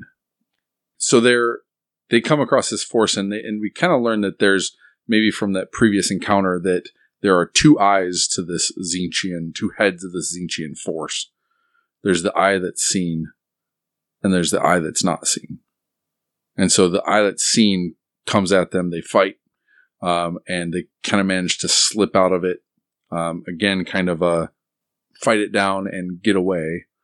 Um, and then I think that doesn't one of the tree lords come smashing through that lands on top of the eye that is seen and Gotrek, uh, and the eye that's seen it evades, like kind of says, "Whoa!" Like I'm out. Uh, That's what he, Failed that's a direct quote. Yeah. Everyone, Uh, I mean, everyone gets one of those. Like I think lots of people say that. I'm out. This is my one. Drop. Yep. So the tree pins Gotrek down to the ground, uh, but the eye that is, Is seen. seen, uh, escaped, or you know, es- escapes the tree man, but he, he's still at large, right? And so Yep. Jordan sort of recognizes the Gotrek's pinned, Yeah. and there's that Fate Master right there. Here's my moment. Here's my. I'm, I'm afraid. I'm terrified, but like I'm gonna rise to the occasion. And so he rushes uh, this Fate Master, um, and sort of the scene cuts there as he's you know sort of charging um, this you know this big bad guy. Uh, bad news. Next scene, we find out that um, Gotrek is able to free himself. Fate Master is nowhere to be found, uh, but J- Jourdain is in the mud. Basically, he's he's he's been killed um, in that that fight. He wasn't able to uh, take him on. Poor guy. But he, yeah, I mean, that was his moment to kind of avenge everything that happened to the people that he'd followed him there, um, all the people that were being their names and and kind of station being drugged through the mud by the Tzeentchian force. Um, the the Fate Master's right there, and like you said, kind of mustered his like uh, Gotrek kind of encouraged him and said, you know, kind of said, you got, you know, you got one chance, or One Or kind of- opportunity to blow. or that you know kind of again fed his vengeance and saying this is a noble thing a worthy thing to go after and that was the moment he kind of uh, instead of cowering yeah went to strike and and failed Yeah. um and this hits Gotrek pretty hard Yeah, it's a little, it's a little weird. Like he, so, um, and we've glossed over a little bit. Like there's some moments where Gotrek is like, "Oh, so as a battlesmith, you tell stories." Like, well, I, I, you know, and he's like, "I had somebody told my story once. I don't need that anymore." Um, when he's fighting, he talks about like, "Oh, I'm, you know, he, he gets hit on his left side. He's like, I'm used to having someone there to guard that for me." Um, then Jourdain goes down. now my joke makes sense. Jordan goes down and uh, he starts. Uh, Gotrek is. It sounds at first like he may be grieving for Jordan, and the battlesmith's like, well, you know, he, or Broder's like, he's, you know, he, he fought bravely, and then after a while figures out we're talking about two different people. Like uh, Gotrek is thinking back on Felix, uh, and so there's there's you know I, I, I thought he was starting to have a connection with Jordan, and there's this like pretty callous moment where where uh, um, Broder is like, well, you know, we'll we'll get him back, you know, to his family or whatever. Whatever he says, like, bro, you're you're speaking, of course, of of Jourdain. He fought bravely, and Gotrek's like, no, what? What are you even talking about? Jourdain who? And like, Yeah. just Though you say that, and that Yeah. is very clearly the moment that we're having right here. Yeah. But you know, I don't. Once we get to the end of the story, I don't know if that still holds true. Like, right, yeah. right, yeah, Um, there's so there's a part where you're saying he's kind of seeing through Jordan as a person to his connection to Felix and maybe Mhm. he's dead. Um, but he's also kind of imprinting those things that he needs onto other people and kind of evaluating their worth based Yeah. off of comparison to Felix. And so there's and there's this there, he's he definitely sees that there's an act of bravery here, etc. But I mean his he's been around for a long time, so how he deals with death is a lot different than your And average person. He does take uh, Jourdain's breastplate and uses it as a shoulder pauldron. sure. Which makes like that explains why he has a lion on his shoulder in a lot of the artwork now, like on the cover of the book. Yeah, and he gets it put on his shoulder by having Broder smash it on there, which is very like. Wait, how would you do it? I mean, A rope. sounds like how an Iron Jaw might do it. I, I was guess. kinda like, well, I don't. Does that work? Yeah. I guess it works. I suppose. Yeah, is the the mini new mini has that as well. Yeah. Oh, oh, does it? Yeah, that's Yeah. cool. Um, I mean, it's really cool like motif, like it's because man, we did gloss over a few things. Like the lion was the image of like the Adassans, which again Mhm. was the city state, um, and so uh, that's why he has has that lion. Real neat. Um, so does he swear an oath at this point for Jourdain? He mentions kind of taking on this this this revenge. I think so because if he's gonna, I, well, and I don't whether or not he does an official oath, I can't remember, but like Gotrek's nothing but motivated by revenge, and so this is a prime opportunity for him to get revenge on somebody.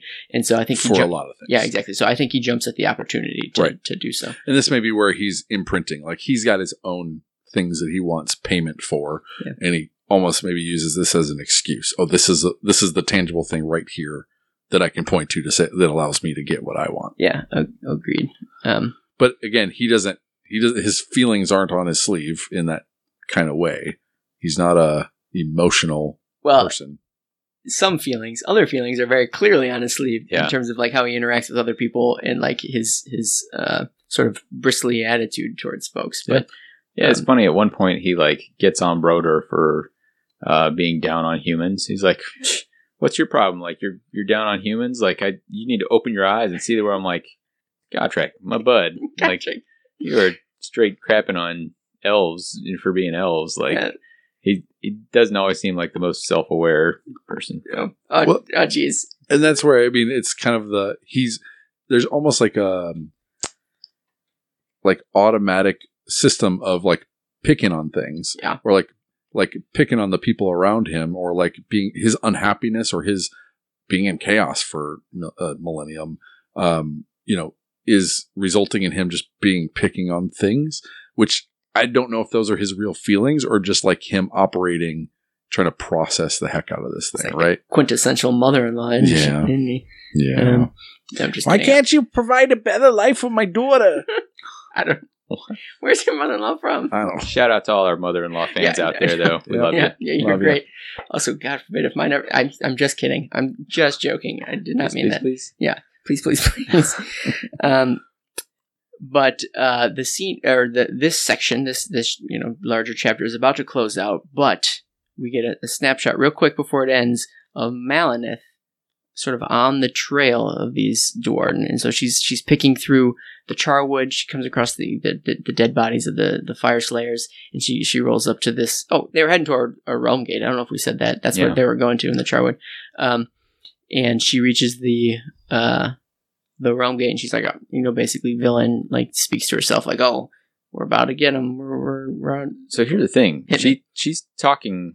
Uh, there's a number of occasions where she's talking clearly to someone else, Mhm. um, and I think it has something to do with like a locket. Like there's some source, and I can't tell if it's like in her head or if she's communicating directly with somebody. Like, i think it's left intentionally vague Yeah. though but my impression is that she's talking to someone who's not there like not there's not someone listening but rather because no there's a and this doesn't preclude your s- suggestion but she i think she makes it a point to say that like Mhm. oh it, she, she like killed the thing that she was talking that's to right. Yeah. um but again that doesn't mean that it can't hear her like Right. it, it could be anything but um She put it in a locket. yeah, I, I think it, but I do think it's maybe in her mind, or just like a, a we need we need her to be able to talk out loud to someone, and it's now her locket.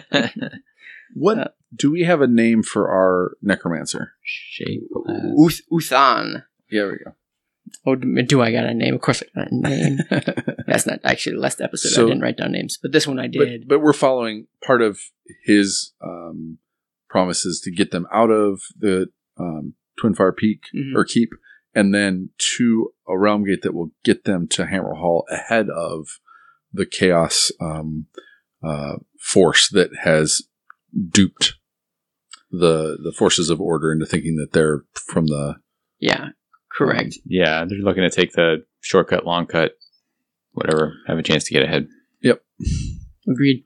Uh, and that ends our, our not scene because these are all scenes, but our our, our part, uh, and we can move on to part three. Uh, Bird just got real cold in here. Did you guys feel that? Mm, it's so real, cold. real chilly. how did that get so cold so fast? What's cooler than being cool? Reading, reading about Gotrek. All right, so Brodier and Uthan are sort of sitting around a spirit fire because we're in the realm of Shyish. Can't just be a regular fire. That would be absurd. That's ridiculous. Uh, it's a fire made of spirits, uh, and they're And sort of At one commiserating. point, he actually yells at him like, "Throw another bone on your spirit fire." I was like, "Whoa, AOS to the max!" what is going on? Yeah. Um, it's a whole set of sound effects. Yeah. Well, and like the spirits are always like like also whining. Is that the word for a spirit in, in eternal torment? and Whining. yeah. Um, Suck You're- it up. You're gonna be Eternity's here not that soon. long. Yeah. um, but they're they're commiserating because Gotrek's been like uh, going off on his lonesome over this sort of trek as they're you know marching through. They spent some time in, in Shyish, uh, which is where this realm gate realm gate led. Um, but Gotrek just come back. Uh, he's like, "All right, what was everybody let, sitting around for? Let's let's head out." And uh, Uthan leads them to basically a ghost town, but by that I mean a literal ghost town, which is Mm. a town full of ghosts. Mm. Um, and I think like fleshier court people too, like ghouls and things. Oh, I'm getting faces, so maybe I Oh, made maybe. that up. There might be there. I mean, there's reference. Uh, uh, there were a couple times where there's reference like ghouls and stuff, and I Oh. didn't know if it was explicitly, you know, So- or, So I think Uthan's going down into this crypt to to kind of commune with some uh the flesh eater courts, but in a in a particular way, or like they know the way to someplace, or they know how to To San Jose. uh to to kind of put some pieces together so that they can get to this realm gate that they're getting to to get to Hammerhal. Yeah, it's like one that moves or something. And so, yeah, knowing where exactly it is at this moment or that something like that. And so he's going down and he's talking about being respectful. Uh, so nobody else can come with him. He's the shyish guy. I don't know if you, if we said it, but he's a necromancer. He's a necromancer. Yeah. So he goes down and says, "Oh, don't follow me. I'm going to meet with these uh, flesh eaters. These uh, carn." there's a cool uh, audio drama moment where uh, Brodor attempts to like listen up to the door. They do a good job with like the weird yeah. ghoul voices. You're like, you know, it, was, it was pretty gnarly. I was like, ooh, yeah, that's somebody's listening to black metal on the other side of this uh, door here. Like it was very. If anyone stumbled upon you listening to this story, you're like "N- nothing. No, this isn't what this is what you think. Um, but uh, while they're waiting for Uthan to get his instruction from these these unnamed people, um, they I think they're just straight up attacked by Skaven, as Skaven are wont to do. They just they just roll up. There's actually right when it happens. Uh, there's an altercation where uh, Gotrek is straight choking. Uh, Well, that's what it is. Yeah. And yeah. Brodor's like, "Ugh, behind, Behind you. you. And Gotrek's like, ah, I've lived for a million billion years. I don't fall for that stuff anymore. And then right be- right before Skaven bites him, uh, Brodor managed to beat it. He's like, oh, Skaven, why don't you say so? Like, Gotrek, you goof. Ah, classic. Ah, jeez, you got me good. Well, then again, it's the kind of this persistence where he's just constantly talking and talking and talking and like throwing shade and throwing shade and throwing shade.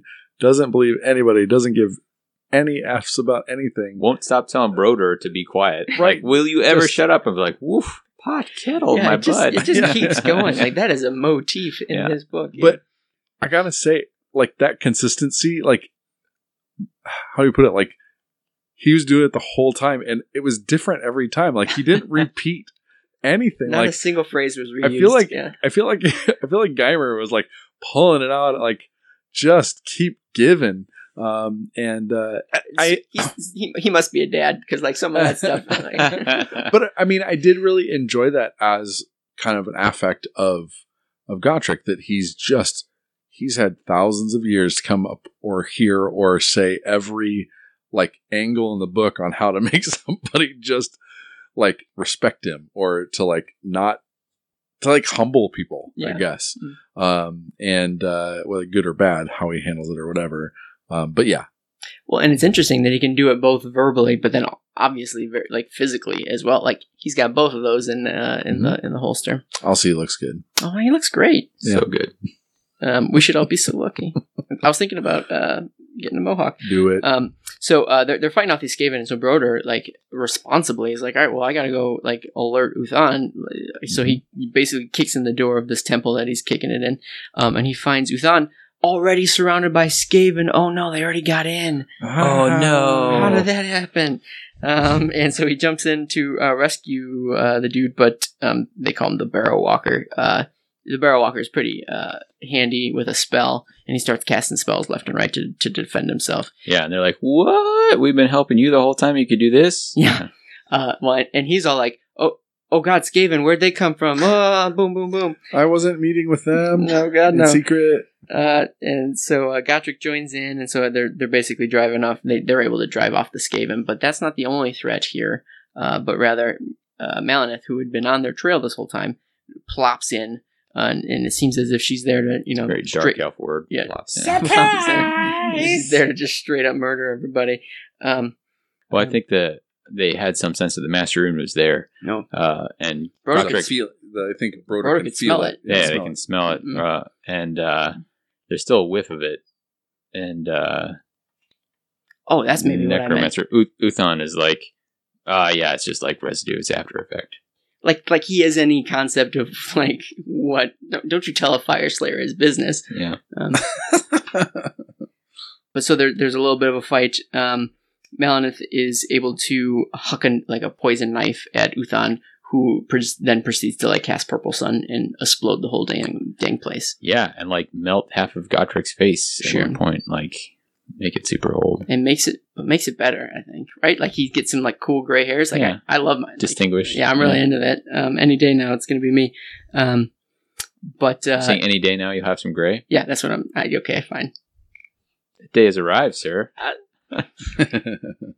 Uh, problem is, is I'm also losing it as fast as it's turning gray. Um, I feel like we just fast forward a big fight. Like there, it's, there's more to it than that, but that's basically what it boils down to. Uh, Uthan casts a big spell, but he takes a knife to the shoulder. Maleneth does. Uh, after this big explosion, she's able to like slink away in the the sort of the aftermath of the the big spell, um, and everybody else has to sort of take stock of you know where they're at. Gotrek has a melted face, um, and the necromancer is sort of like on death's door because like he's got Yeah, poison, poison pumping through his shoulder. vein. Yeah. He's like, you got to But- get me to Hammerhal. and we don't. That's So yeah, we don't know exactly at this point why she attacked him, Correct. And other actually- than she had maybe he had already kind of run into her previously, Yeah, Yeah. we had some sense that he was being hunted by her before, like he was Yeah. trying to evade her. Yeah. and so they were helping him in some sense Mhm. get to Hammerhal as bodyguards or something like that to, yeah, to protect yeah, from that her. was the, that was the agreement. okay, Um, that's right. and so he says it again, like you got to get me to Hammerhal. I know, I know folks there who will be able to take care of me, but like we got we got to get there. So basically, everybody wants to get to Hammer and at then he this point. says, oh, and they're like, well, why should we help you? And then he's like, well, because Felix is there. And Gotrek's like, what? Oh. "What I, I never even said his name to anybody. to anyone?" Um, so uh, apparently, Uthan is more than meets the eye. He's got some. He's got some of that sweet info. Um, and so scene, you know, fades to black, and we fast forward a little bit. Um, our folks are now on a boat, on a weird ghost boat. Um, I think being rowed by ghosts, maybe. Um, and they're, Rogos. yeah, and they're uh, and they're you know navigating this frozen fjord or something, um, heading heading in some direction that the necromancer barely conscious, but is able to like still s- direct them in the the direction they need to go. Um, but even still, even though they're you know on this frozen you know again fjord or, or you know some body of water, uh, Gotrek still occasionally is heading off on his own mysteriously, and no one seems to know why. And apparently, it's taken Broder this long to like sneak out and then like follow him and see where see where he's headed. I think I think Broder's getting less and less like putting up with like there's that part of him that's like yeah Gotrek's par- like something bigger and but there's also a part where he's getting less intimidated by him or maybe is just like I because he kind of s- starts taking some ownership or starts getting some kind of credit from Gotrek when he's helping out in some of the fights and that sort of stuff. So I feel like he's getting a little more brave or a little less um I don't know, just putting up with Well, they say Gotrek's they say don't meet your heroes, and so like I wonder if like some of the luster's rubbing off Right, right. on on Gotrek as well. Um, but Broder follows Gotrek on one of his little his one of his dips, and uh, Gotrek plops himself down and like and and starts chatting with a, a ghost, a ghostly visage of a of a, another dwarf. Um, I don't. Duardin, I'm sorry. I don't know who this guy is. Well, they call each other dwarf. I mean, Yeah, that's from true. the world That's that right. was. in fact, this is maybe the one story where I'm allowed to repeatedly Yeah, use the you word dwarf. Um, They even have a moment here where they say, "So what's up with Duardin?" Yeah, Weird. Uh, David, do you know who this guy is? Like, yeah, so this is uh, Snorri Nosebiter, Hmm. uh, and he was a character in the original Slayer series. Okay. So Gotcha. he's even more unhinged than Gotrek. Rather than a mohawk, he has nails in his head. So Hmm. he has like one, two, three nails down the center of his head to make a metal mohawk. Um, That is very metal. I'll give it that. Yep, he's he's pretty gnarly. He had a foot cut off by uh, Gotrek. I don't remember why that happened, Mm. but uh, there was a there's, I mean, he's not very bright. Like he's he's and he just seems to be kind of this cheerful, dim-witted fella. Uh, Poor memory, it seems as well. yeah, Gotrek's you know like, well, of course you're having trouble with numbers. You couldn't count past 15 since I cut off one of your feet. it's like, whoa, sick burn. Got it. um, but they, it is a moment, and Broder looking on sees that uh, they're just sitting there as kind of two friends, and they have the ch- chance to reminisce about the world that was. And, um, being dead, Snorri has some sort of insight. You know, Gotrek's able to say, like, hey, our, you know, we're trying to find this gate. And Snorri's like, I don't, or he actually talks about himself in the third person, right? It's like, Snorri, Snorri doesn't remember something about fires and I don't know, but, uh, and he knows, he brings up some of the other Ulrika and Max. He thinks he saw them at a party. These are other companions that were part of uh, the original series. He said, but he says Felix is not here, which is to say Felix is not here in the realm of death. Um, so Felix is out there somewhere, Sure. theoretically. Yeah. So Well, and the fact that like these characters from the old world do exist here, like you would expect Felix would be here if he if he shared their fate. Right. So that that I imagine would give Gotrek quite a bit of hope. Um, Uh, in that exchange about Duardin versus Dwarf, um, let it go. well, Gotrek does the, does this thing again where he's a little more conscientious, and this is where you think that maybe he is, I guess, more um, aware. But he basically says something like, "Well, dwarf, you know, it's probably just some name that the humans like in the human tongue, or Well, yeah, something like, to that Yeah, like he's like, well, yeah, exactly. We didn't call ourselves dwarves; they called us dwarves. Right. So like, who cares what the word is? Yeah. So, like, Duardin is just somebody else's name for it, or you know, or the Dwar- that's their own name for it. So, um, just an interesting, like, this is an, an old world character saying, "Get over it." it's Uh, Duardin. And the one thing I do, I did, I looked up a little bit. The one thing I do know about Snorri is actually, I think Gotrek was the one who killed Snorri too at a, at a later book. uh, I think that might be true. spoiler alert, but Backward We're in the spoiler phase. in the spoiler phase, so it's totally cool. Um, so uh, Broder like hears everything the Guymer wants us to know about uh, Gotrek, and then Well- proceeds to run Well, back. and Snorri back to the gives them a little bit of a hint of what they're about to come to, um, the realm gate that they're about to come Okay. to. So some something about the door and in his belly and etc. Mm. It's very Um, cryptic, and it's so I was very like, "I'm cryptic. sorry, I can't, I can't remember all, the, all this junk." Yeah. So he's kind of just kind of like, eh, that's not helpful. Mhm. And then yeah, they head back to bed. and, and Broder runs back, and then Gotrek comes back as well. Uh, and that was a fun little, uh, fun little scene. I'm, I I like the addition. I think it was it was a worthwhile, uh, Yeah. Uh, excursion. It gave Gotrek another sort of relatable moment where he was not being quite so bombastic. Sure. Well, it, it's rare to see him nice, like just straight up nice to somebody, and Yeah. that was. I mean, breath of fresh air. Nice. Kept telling him how dumb he was. And, yeah. So Uh, well, I mean, that's that's me being nice to you. No, I'm just. Gotrek's a complex individual. He's, he's got a lot of layers. He's like an onion. All right. Um. So the The, the boat continues on, and it makes you cry. Uh. So the boat uh basically reaches an like a giant iceberg uh, per the direction of Uthan, um, and he, I guess, recovers. Like he, he rises from you know his his stupor a little bit, and he's like, "Hey, uh, this is this is our destination." And they're like, "What? This is just a giant iceberg. Like we couldn't even climb that thing if we wanted to." And he's like, "Well, we don't have to." And he like splits it open down the center, him being Uthan, um, and reveals that there's God Beast number two uh, kicking it inside this uh, giant iceberg. It's like a skeletal sea creature thing. yeah, each uh, vertebrae as lo- as long as their boat. Yeah. Yeah. So not not a small sea creature, a Yeah. large sea creature. Um, and uh, he reveals that like now um, that he was not who he claimed to be all this time, or uh, maybe he was. He was more than what he claimed to be all this time, and that he used to be this devotee of Nagash. But when Nagash uh, boogied down to Stygxx after his defeat by Chaos. He basically pulled a, a similar move to what Sigmar did, and I feel like we've seen stories before about Sure. we've seen people's reactions to Sigmar closing the gates to uh, Azyr. Um, Uthan basically had that same reaction to Nagash getting his butt kicked and and hiding out. He, Um, yeah, he saw it as Nagash retreating and abandoning his loyal subjects. Yeah, exactly. A very a, a very parallel um, line of thinking to other uh, you know humans in, in the wake of Sigmar, and so he turned to chaos as well, and so he's like a chaos necromancer. Mhm. Um, and so he you know he, he reveals this in this large villain monologue. Again, we get quite a few of those in this in this story, uh, and he's like, all right, well now you know. uh, I'm outie. So he is the eye that was unseen. Yeah, the eye Yeah, that was not unseen. seen, yeah. No. This Or not and seen. there's kind of a cool story about this realm gate is that Nagash ordered this god beast in his thrall to eat the realm gate, uh, so as to deny it. Basically, now you can't get to, you know, back to Hammerhal. like, like that's gonna stop yeah, Yeah. anybody. Um, but then in doing so, he pissed off the God Beast.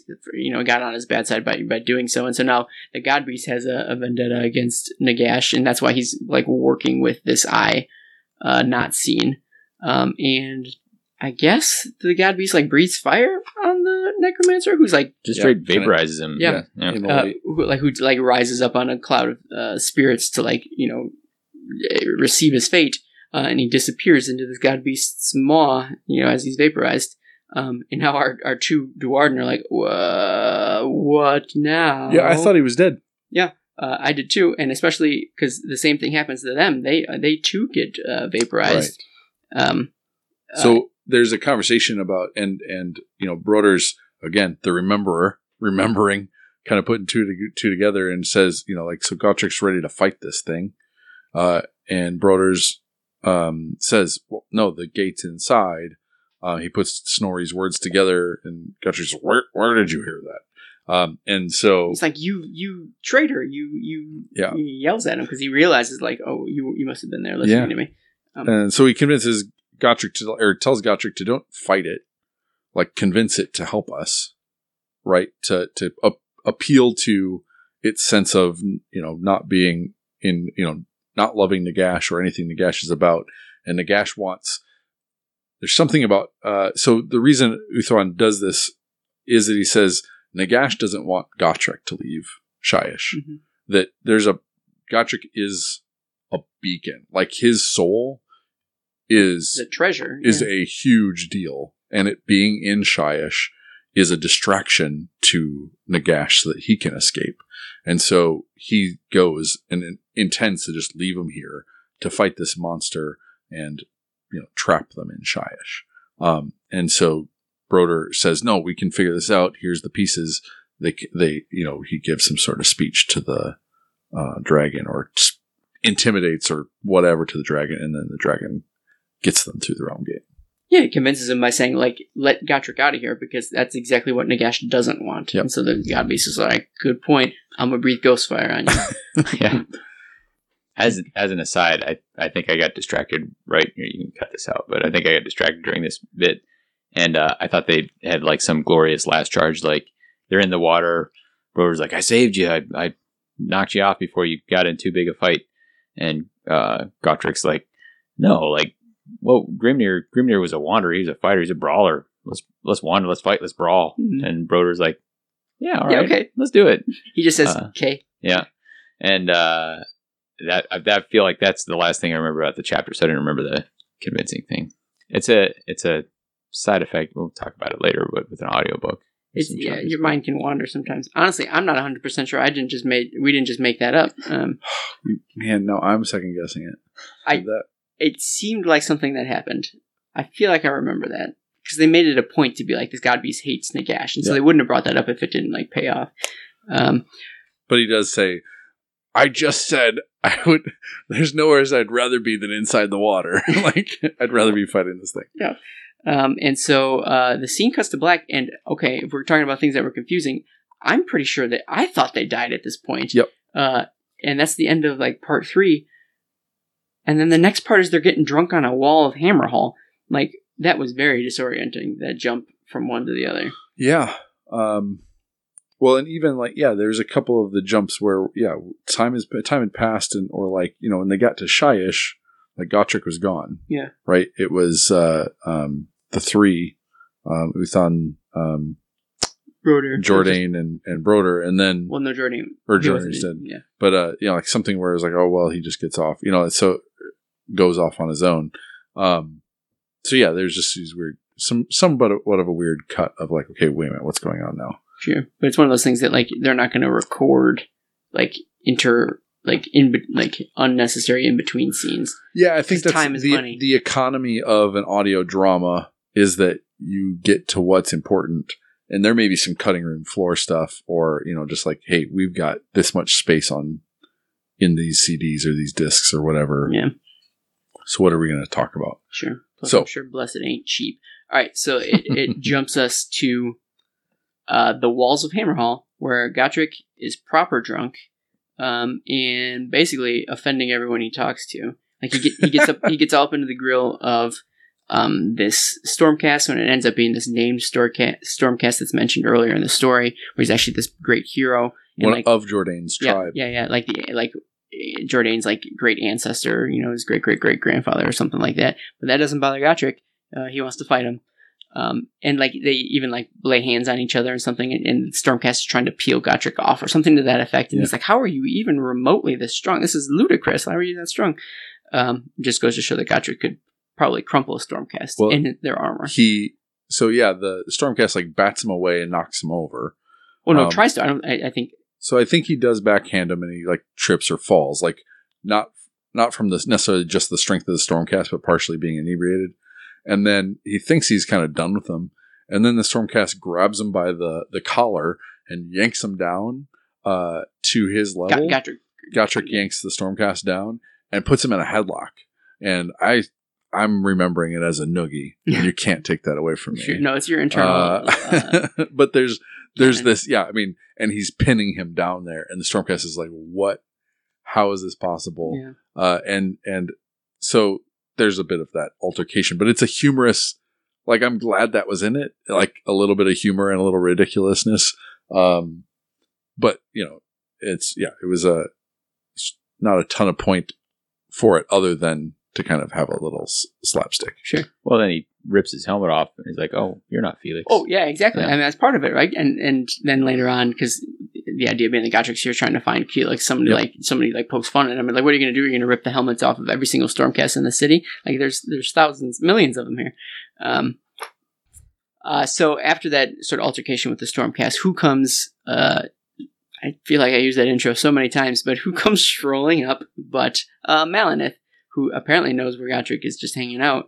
Um, but she's dressed a little differently. She's is or is not in her assassin garb. I, I was confused what she meant by that. Um, but uh, the Stormcast, like it recognizes her, like like it treats her with respect. yeah, it's totally cool. And and it turns out she's not who we thought. Again, all sorts of people are surprising us in this book, but rather she turns out to be a an an agent of Azyr in some capacity. Yeah. Like she she's she's on the I guess quote unquote good guys side Yeah, um, and that she was, you know, on a mission on direction from Azyr to, you know, get the Master Rune, um, take out Uthan, uh, et cetera, et cetera. So she uh, had, I would say, she was on a mission from God. yeah, well, that's true. Uh, and she drops her sunglasses. Um, but no, she she had uh, noble motives in some Yeah. some some capacity. Yeah. Certainly, yeah, um, Sigmar or the the yeah, she was on a mission that would have been good on our part, but yeah, because she's an elf, because we judged her to be you know a dark elf and evil. We or Gotrek? Oh, sorry, Gotrek. But it was hard. Like, yeah, he's like, "It- it's her. You know, like get her. You know, what's she doing here? You can't Mhm. believe it. But and so he still doesn't quite buy it. sure. She's a liar. Yeah, exactly. Uh, so they chat, chat, chat about the circumstances. They like they basically look over the the city walls and they find that those fake Adassins are now just rolling up uh, on the city, and they're like, "Oh, we did beat them. Well, like, that that's something. I guess we have that win. Uh, what are we going to do about it? Like, we know the the truth." Um, that they're going to try and infiltrate the city. How, how can we stop them? And so they, they, they come up with a plan. And then, whoop, Got another cut. yep, cut to the to the next scene. Well, who, who do we focus on next? Yeah. Can we do we split the party a bit? We do split the party a bit. Um, like your like every good D and D group. yeah. Uh, so uh, we we cut to Maleneth, who's now uh, part of the plan is infiltrating these uh, fake Adassins. Right. Um, so uh, they they've rolled up on the city. They were they, the gates were thrown open and they they let them in.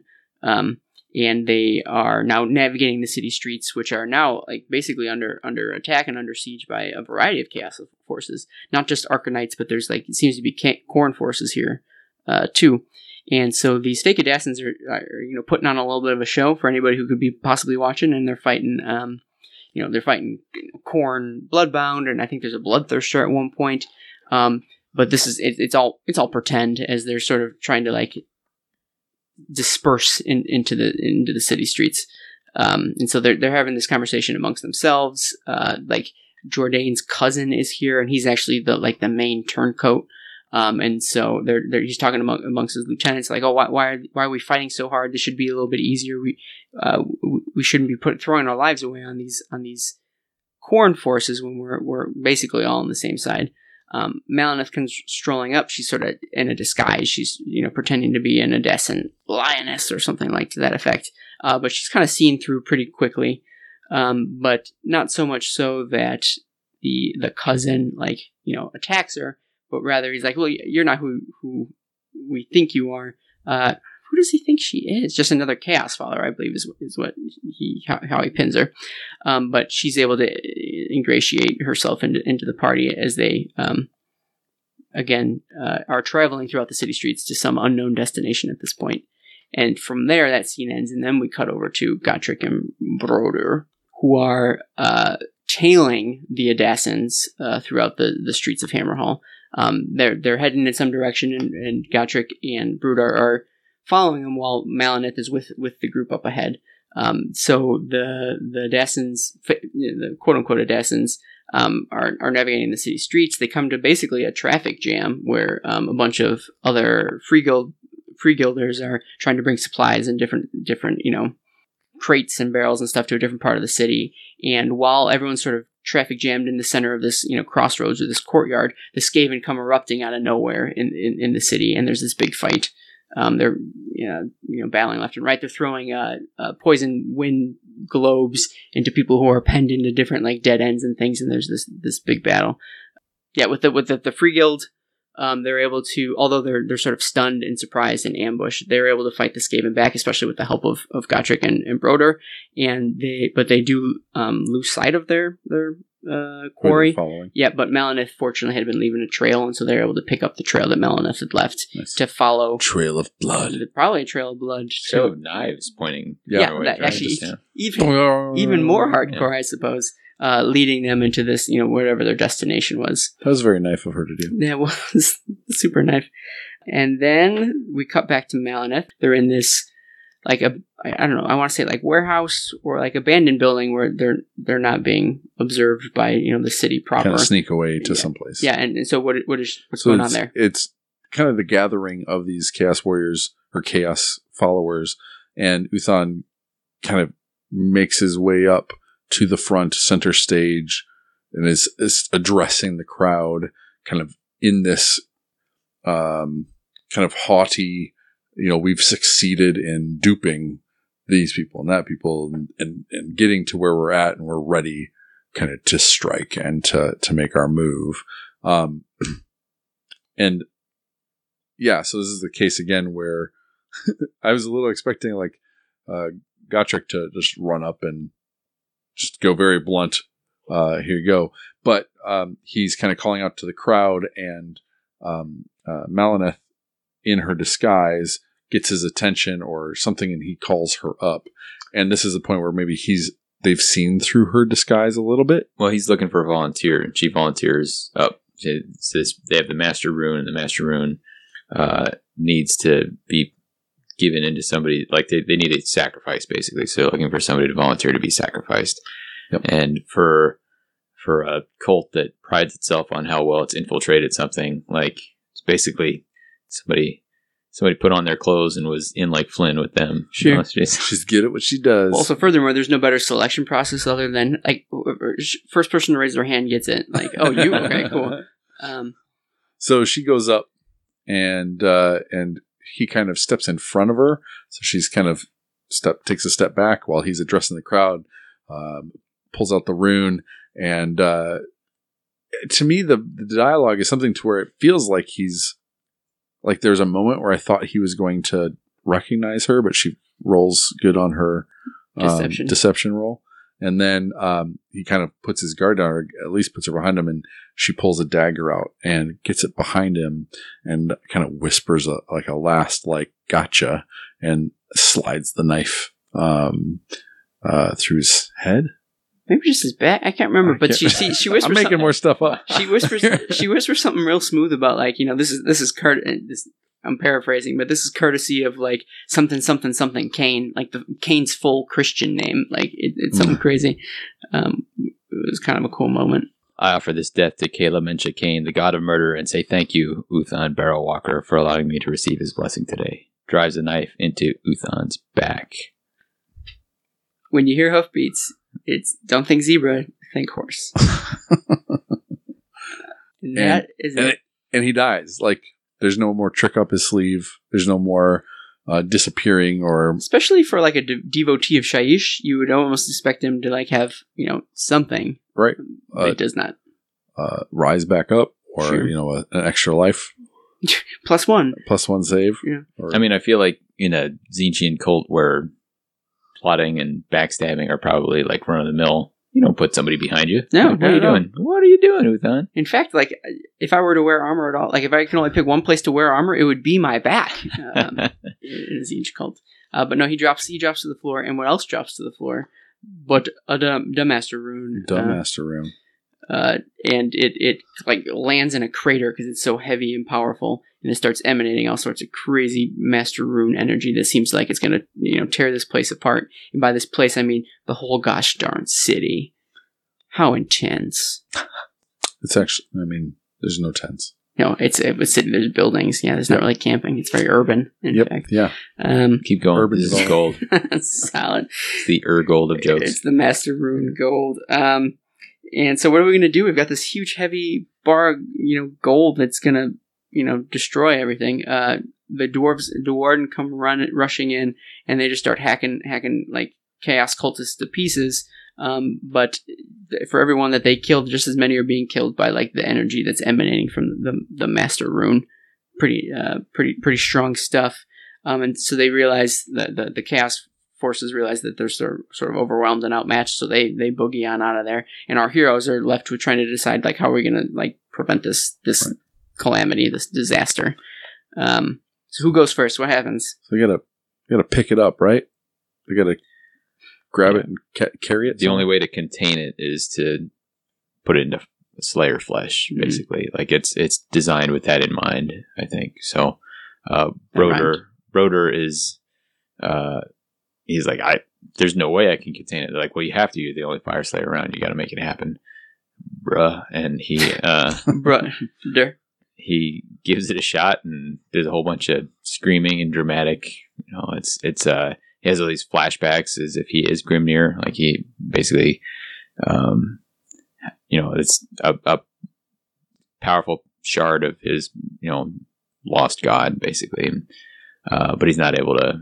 It, it's too much for him. And he gets like rocketed back and slams against a wall, and I think his like arm was straight burned off. Yep. And this is for a Fyreslayer. Fire slayer. That's pretty intense, right? Like, Yeah.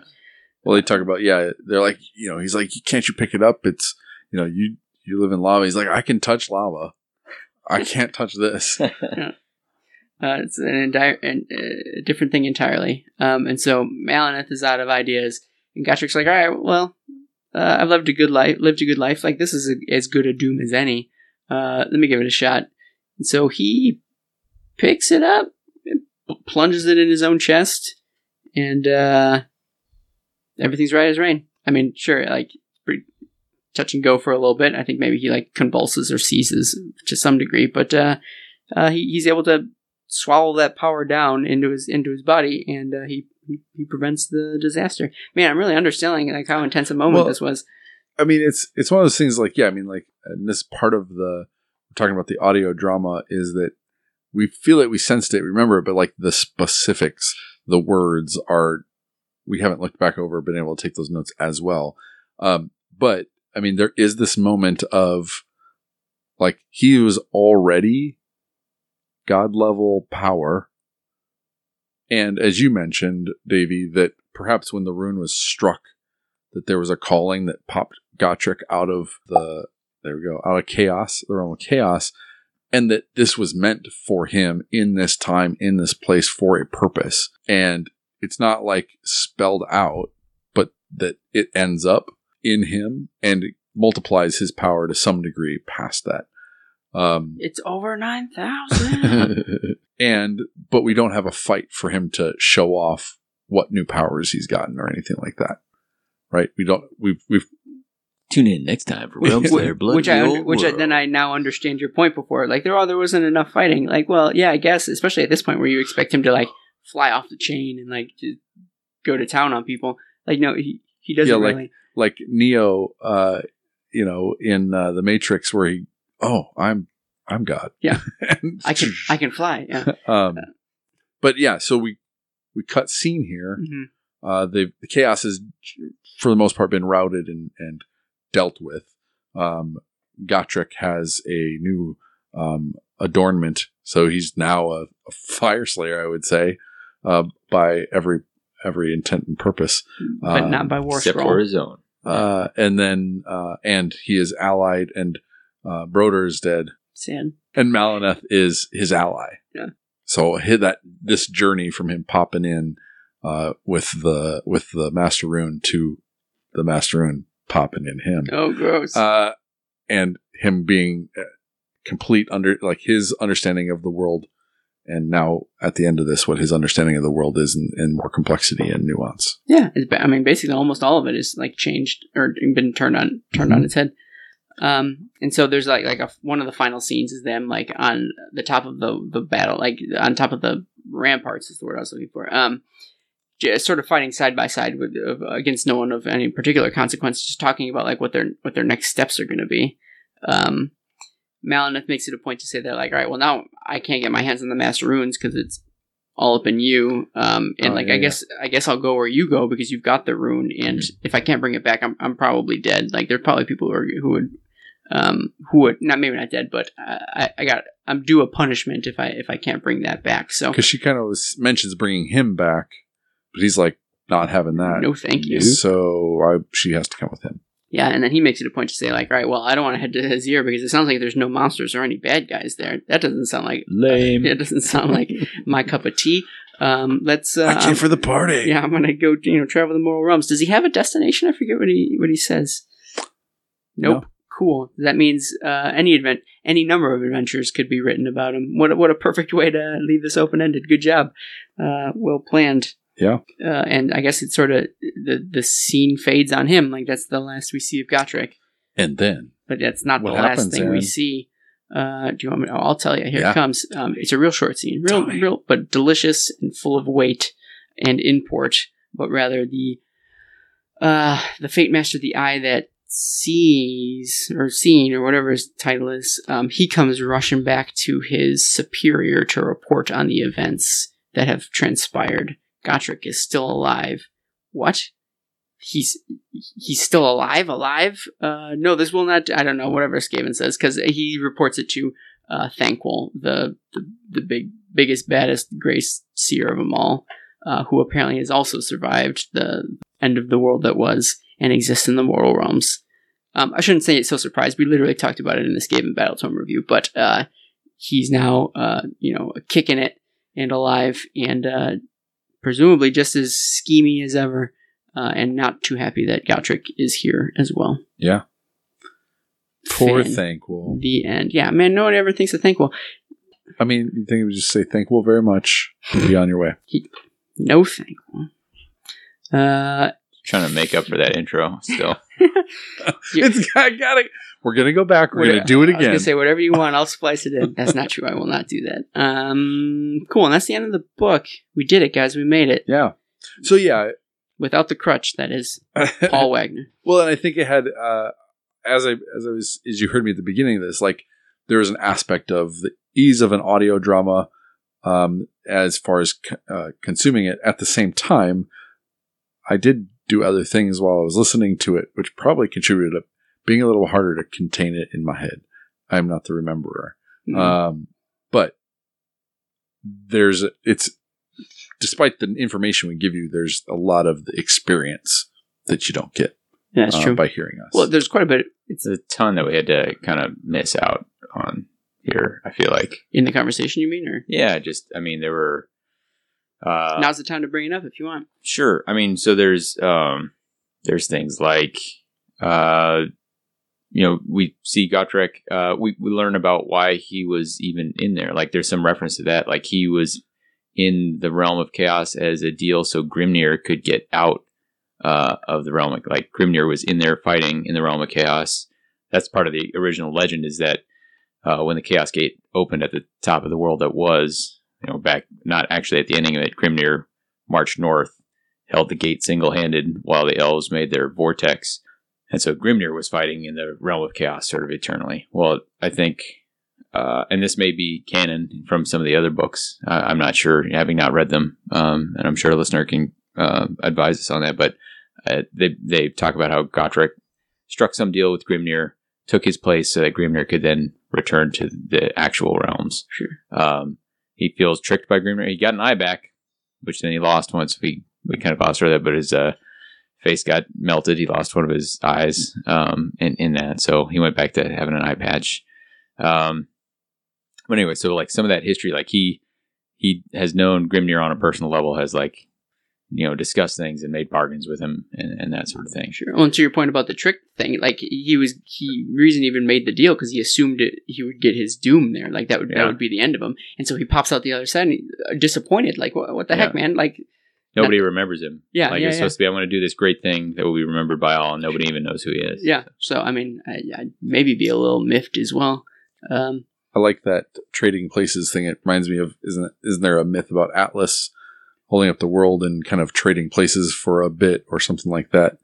I think like Um, Hercules, maybe. I think. There's someone Yeah. Loki as well. Um, Loki is trapped below. Anyway, Yeah, but I mean, just kind of that trading places with the god or, um, you know, kind of thing. Uh, again, it's yeah one of those myths or potential myth, but Sure. Um, uh, let's talk about some of our standard questions and maybe some more interesting things we'll shake out. So, what shape are the characters in at the end? I feel like we just sort of alluded to it, but uh, Gotrek has a sweet new rune in his chest.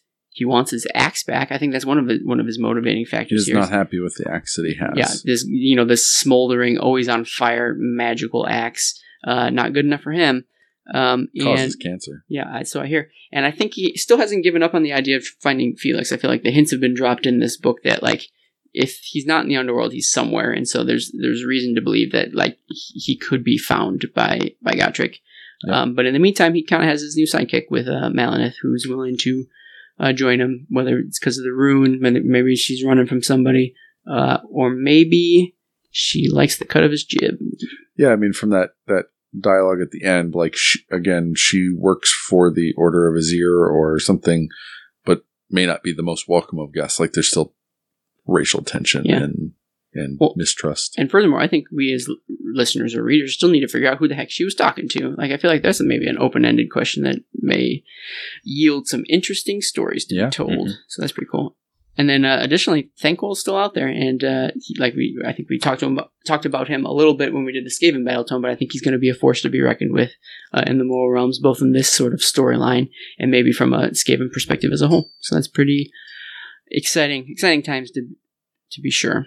Um, guys, who is your dude or dudette. or dudette? Well, it's a gender neutral dude. Oh, thanks. Yeah, you're welcome. Give me one. uh, the guards at the uh, Citadel who are who are just like, I'm just going to do my job and I'm going to do it really well. Yeah. Like it's like, um, no, no, you're not coming through here. Like I, I saw you. You already came through here. You're not tricking me. Uh, and then you know, okay. Oh yeah, you're going to offer me Urgold? Nah, that's fine. You can keep it yourself. Like it's just important that I do my job well.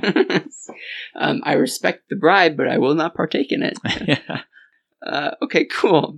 Um, you're gonna go last, right? Yeah. Well, because like my guy's like Gotrek, and I feel like that's uh, a little heavy-handed here, but I think a lot for a lot of the same reasons that I really enjoyed Hamilcar, in that uh, I felt like we were on the same. I felt uh, camaraderie. Um, I feel like we. I feel like we were the same, me and him. Um, and that no, I was on this adventure, and I feel like I was discovering things um, through his eyes. Like I was learning about the world, things that I, I think I've read about or I have some knowledge of already, but like seeing them fresh from a very skeptical perspective, um, I feel like really endeared me to him. Plus, his surly nature was just a delight. Um, it's I feel like it's rare that we read just like legitimately funny characters. Again, Hamilcar being one of them. Um, I found him like out and out funny oftentimes, and uh, I think in like these Black Library Age of Sigmar stories, that's that's a rarity. Um, like I, I was laughing out loud occasionally, um, you know, listening or reading this. Um, but then again, I'm also easily amused. Uh, but because of that, I, I really enjoyed him. Like whenever he wasn't on screen, I, I wished he was. Like I, I prefer him to be around. The only maybe complaint I would have is that like the constant getting on Broder's case, like felt like it got played out. Like towards the end, it was getting a little exhausting. But the fact that he was able to get creative with his insults um, was like the saving grace there. But generally, uh, it, it goes without saying, but the story was made by him, and I wonder how much of it is both like the writing, but then also like I guess Blessed's performance as well. Um, at times it could be over the top, but I feel like it was like just the right amount of over the top, which is an oxymoron, and that doesn't really make any sense. But here we are. It's like Uh, you. This is what you come here for. Yeah, yeah, yeah, exactly. Um, so having not been exposed to Gotrek at all, I think this was this is downright delightful and a good introduction to to the character. Yeah. Eric, what you got? Um, I mean, there was obviously the two foils. I I don't know that um, I got enough of Maleneth to know the real her. Um, I think, and then I think You she- may never. Well, yeah. I mean, I think we got to know a little bit more of her at the end, where she was like taking things seriously, whereas before she was matching wits and having a good old time. Um, but I think I think Broder is kind of my guy in this one, um, just because we do like we we are. He is the realm's eyes for kind of figuring out who the, who Gotrek is, and he has a journey from kind of being, kind of knowing his place and kind of fitting into this lodge and then to the point where he's like you know i guess maybe with that with that realm beast and shy saying no i am i am a son of grimnir. I have i can you know do something. I can affect something. And he makes that attempt at the at the end uh, in order to kind of rise to that challenge. Mhm. so there's that aspect i think he had his his arc is in this story. Um, and so i think that there's there's probably something more to unpack in that but Cool, cool, cool. I like them too. Yeah. To get some listener questions, and actually, we got some good ones. Mhm. Uh, well, or let me say, we got a lot of them's uh, for this story because people love talking about Gotrek. Um, so a lot of our questions came from our Discord. So if you guys ever want to submit any questions for our future episodes, uh, you can check out our Discord channel at www.themortalrealms.com slash discord. Uh, let's start with a question from uh, Francis. He says, "Can Felix's role as a sympathetic foil truly be replaced by someone else? I have no perspective because I've never read Felix ever." What if we're Felix?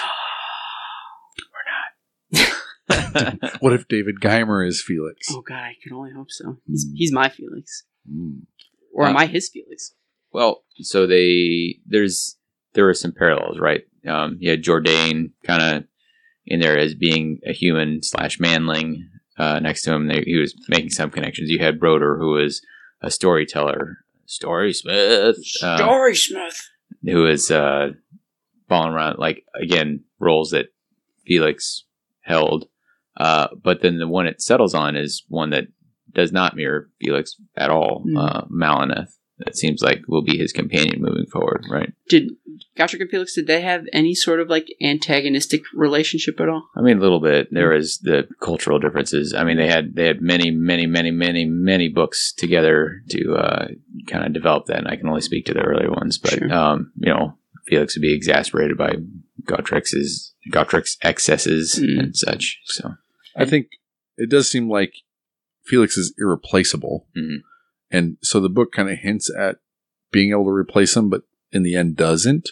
yeah, And it seems like if we ever get to meet Felix again, the absence of Felix and Gotrek Slice probably changed the way he sees Felix, yeah. and their relationship won't ever be the same. Well, even Gotrek at one point mentions that uh, if I find Felix, he might even remember me. Like he sees what's Mm. going on through Stormcast. Um, so Sure.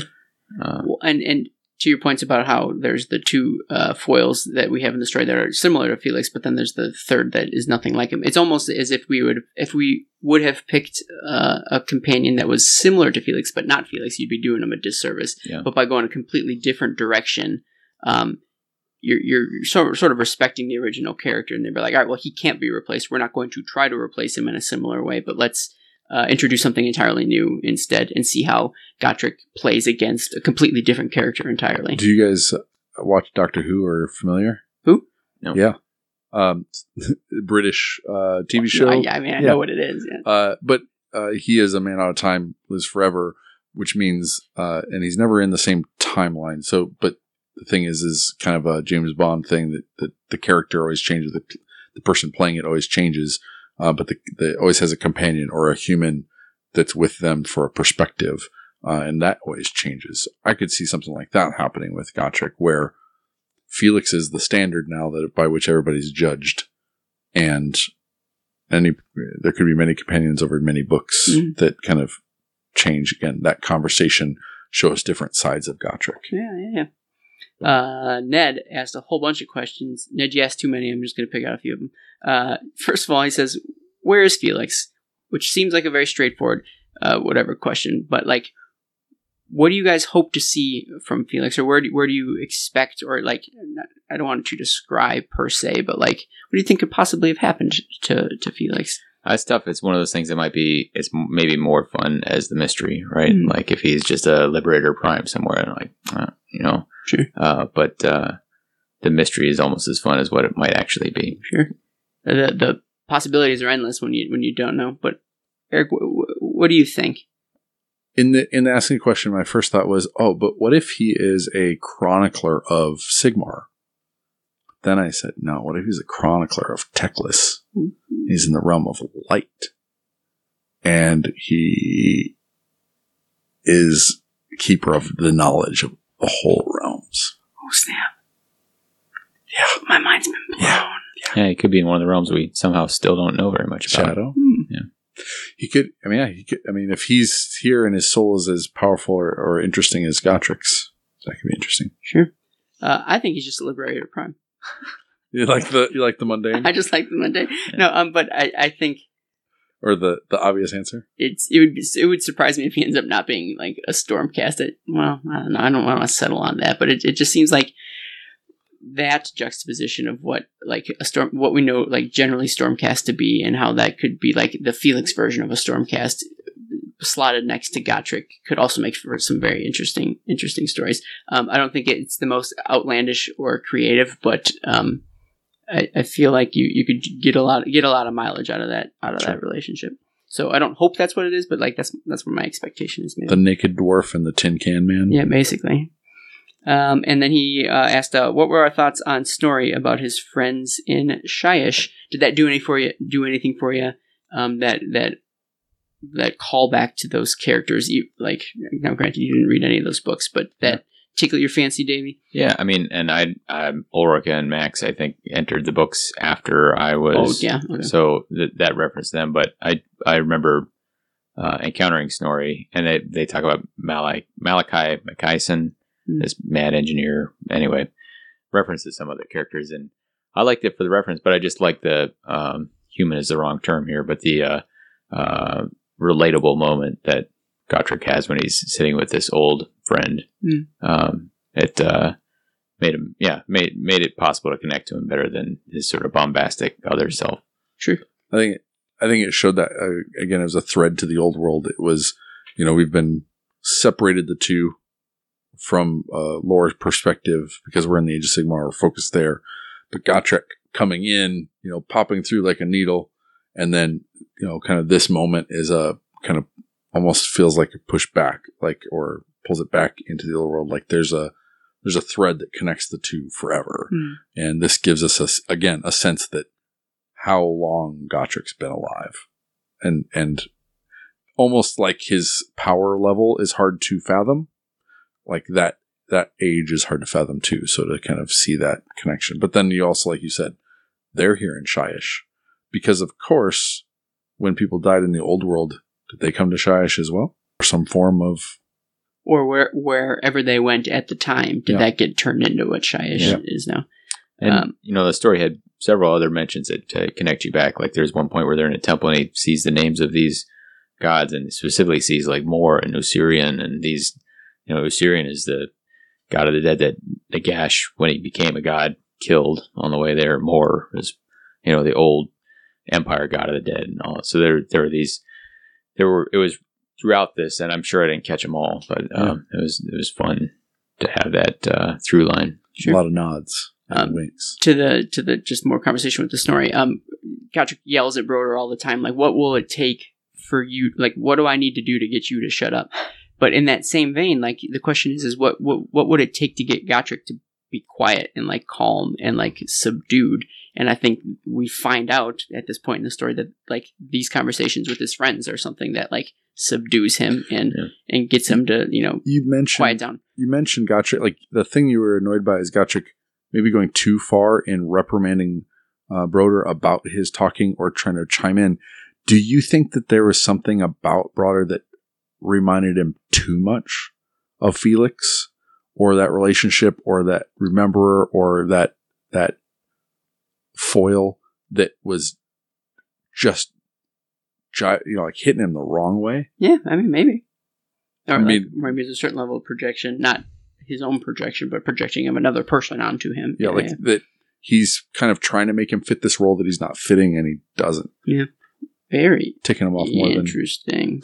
what does Pavin ask? Uh, Paven asked the question, uh, uh, and if you want to hear more of Paven, you can find him on the Dogs War uh, podcast. Um, he said, "What are y'all's thoughts on how the book handles the world that was versus the mortal realms conflict?" So first, um, as it relates to the characters, um, experience and grief, um, I think it's, I think it was respectful, and I think it was a. a a serious nod, um, and it wasn't just like tongue in cheek, like wink, wink, hey, here's some fan service. But I think it served to inform the mind space that Gotrek is in, and because of that, then informed the plot. Like the the it was it was a I think a character driven plot in that regard, in that um, Gotrek's history weighed on who he was as a person, and in that and in doing so, it it directed where where the plot went, which. I think people, you know, everybody says that character-driven plots are the most important. If if that had any driving factor, I think it, it contributed to the story. Then it was it was important. Yeah, Gotrek has kind of the Superman problem. Like he's so powerful, he's done so many over the top things that you got to figure out. You know, you kind of even know going in like none of the things he's fighting here are really gonna, you know, put it to him. Uh, so you got to find some other way to give him a conflict to deal with. And for him, it's the confusion about this new world that he's in. It's the where is my, you know, my the greatest friend I ever had. You know, where is where is he? And so it's the same Where's thing my with axe? Where's my good ale? Where's my yeah. So it's a it's the same thing with you know stories about Superman. Like when you're when you're when you're uh, like Always look, omnipotent. always looking for his axe. Always looking for Sure. his um, how do you how do you in, find some drama in that? Mm. So um, I think it was essential to the story um, to have that have that old world. You know, he, it, it's great for that that interface. Um, it's it's kind of tailor made for that, I guess. Sure, sure. I think as you mentioned, you know, Guymer wrote Gotrek in the old world. All the authors that are writing Age of Sigmar now wrote um, stories, or many of them wrote stories in the old world. I think that while the fan base, some of some portion of the fan base feels uh, betrayed, or they don't don't like that transition, or that that happened. Like the End Times was a extremely respectful and big invested way to kind of change the world. Um, and I think, I mean, in these moments of Gotrek remembering or thinking about or calling out, is, I mean, I'm sure is David Guymer saying, oh man, you remember that? You think about that? You know, he's remembering these things that were part of his writings back in the day and, and th- the chance to write about those things again or give, like, those are genuine, I think. Mm. And some of that's me because I know that about the authors and I've heard them talk on Stormcast about kind of the joys of revisiting these characters and stuff. So I, I definitely know that there's a lot of uh, that respect and honor that goes into it. Um, and I think it, I felt it, Mhm. you know. Yeah, I agree. Um, he also asked about like the narrative and the meta narrative of the reader's nostalgia, but I think we just touched on on all that as Yeah. well. So uh, I don't think you need to know, like, I didn't read much about the old world. And those were still very meaningful for me. yeah, I get that same sense. Um, uh, another uh, member from our Discord. It's uh, I don't know if I'm saying this right. Is it PJ Shard? It's a weird name. Uh, oh, weird, yeah. Yeah, it's real. Uh, so he asked, uh, man, these questions are out there. No, he uh, he asked, uh, did they make uh, Gotrek into an AOS character, or is he still uh, an old work old world character that does not become an AOS, AOS character by the end of the book?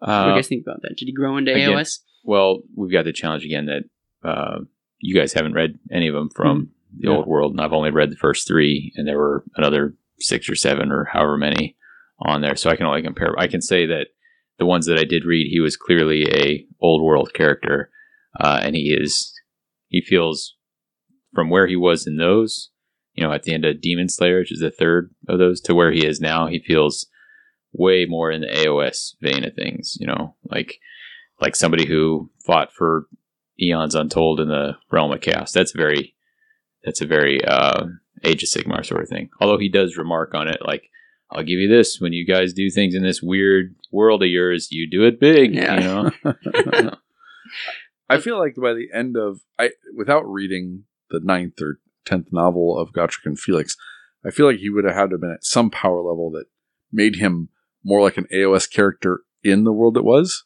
right? Like that he was didn't fit. Like if he's trading places with Grimnir, like he's larger than life. Um, I I definitely felt with him like yeah, slamming a pauldron into his shoulder and then a, the master rune into his chest at the end of this. Just you know, like dre- you know, let's just do this right here and now. That felt very AOS. It felt very big, and it felt very yeah. They showed us enough big things that are that and and how he addressed them that felt very like very much like an AOS character. Sure. He fits. Um, although I definitely agree with what you guys are saying uh, in terms of what he's capable of, and like in terms of like his actions and the things that he does and the things that are done to him. Like he, he at this point, he does feel like an AOS character. However, from like him as a person, or you know his his his like internal characteristics, I still think that by the end of this story, he he does kind of still harken back to an old world for me. Like he still stands apart from other characters that we read about in AOS.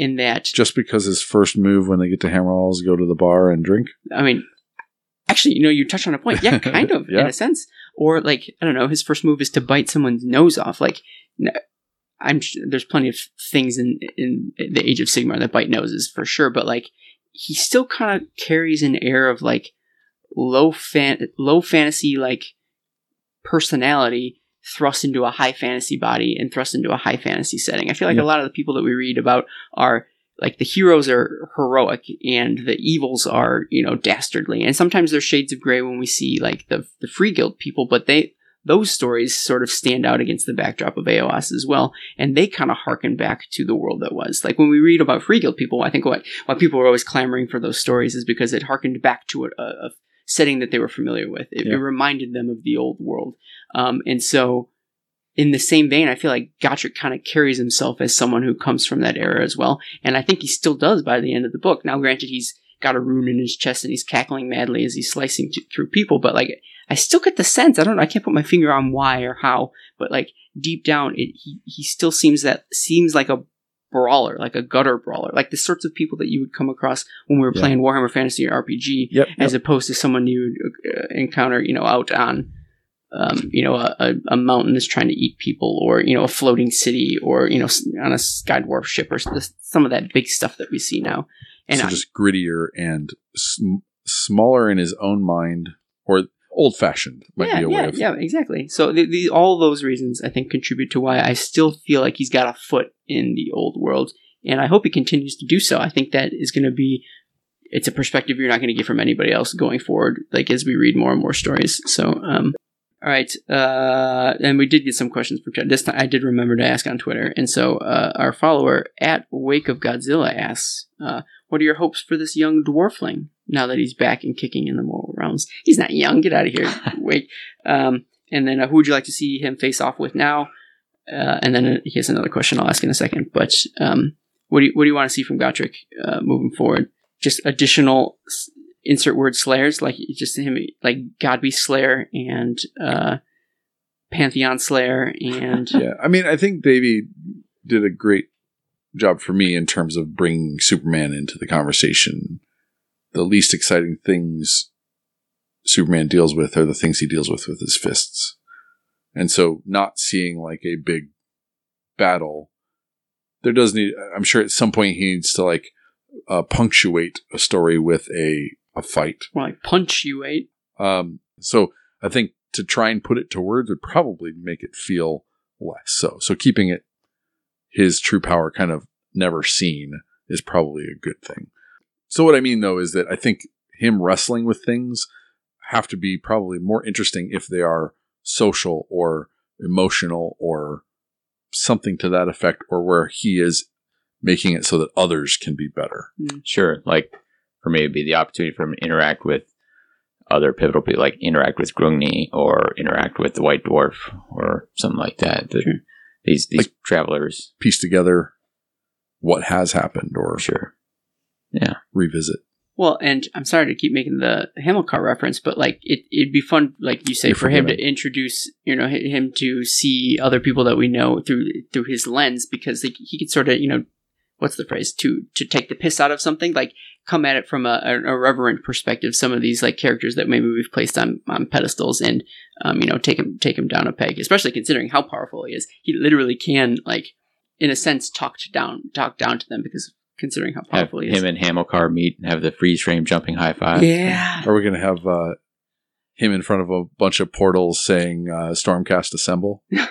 I can only hope on, on your left, Gotrek. Um, the things uh, I want to see, um, I want him to gain things that he values in the mortal realms, so that they're under threat. Like he, he could, uh, there's a chance you could lose them, basically. Uh, especially, I think with like Thanquol, like scheming behind the scenes. The only way you're going to get at Gotrek is if you start taking things away from him that like he treasures. And so, for that to happen, he needs to gain things that he treasures uh, in the mortal realms, and then you know run the risk of losing them. I think that's um, a clear way to write interesting stories for for our, for our dude. Um, and then he he being Wake Godzilla on Twitter asked, uh, "Why was Brian Blessed so perfect for this role?" First of all, I'll ask if you agree with that statement that he's perfect. I didn't. And I B, didn't know about him from much stuff. So I don't either, actually. Uh, we are so American. right, but it Paul Paul is having an aneurysm right now.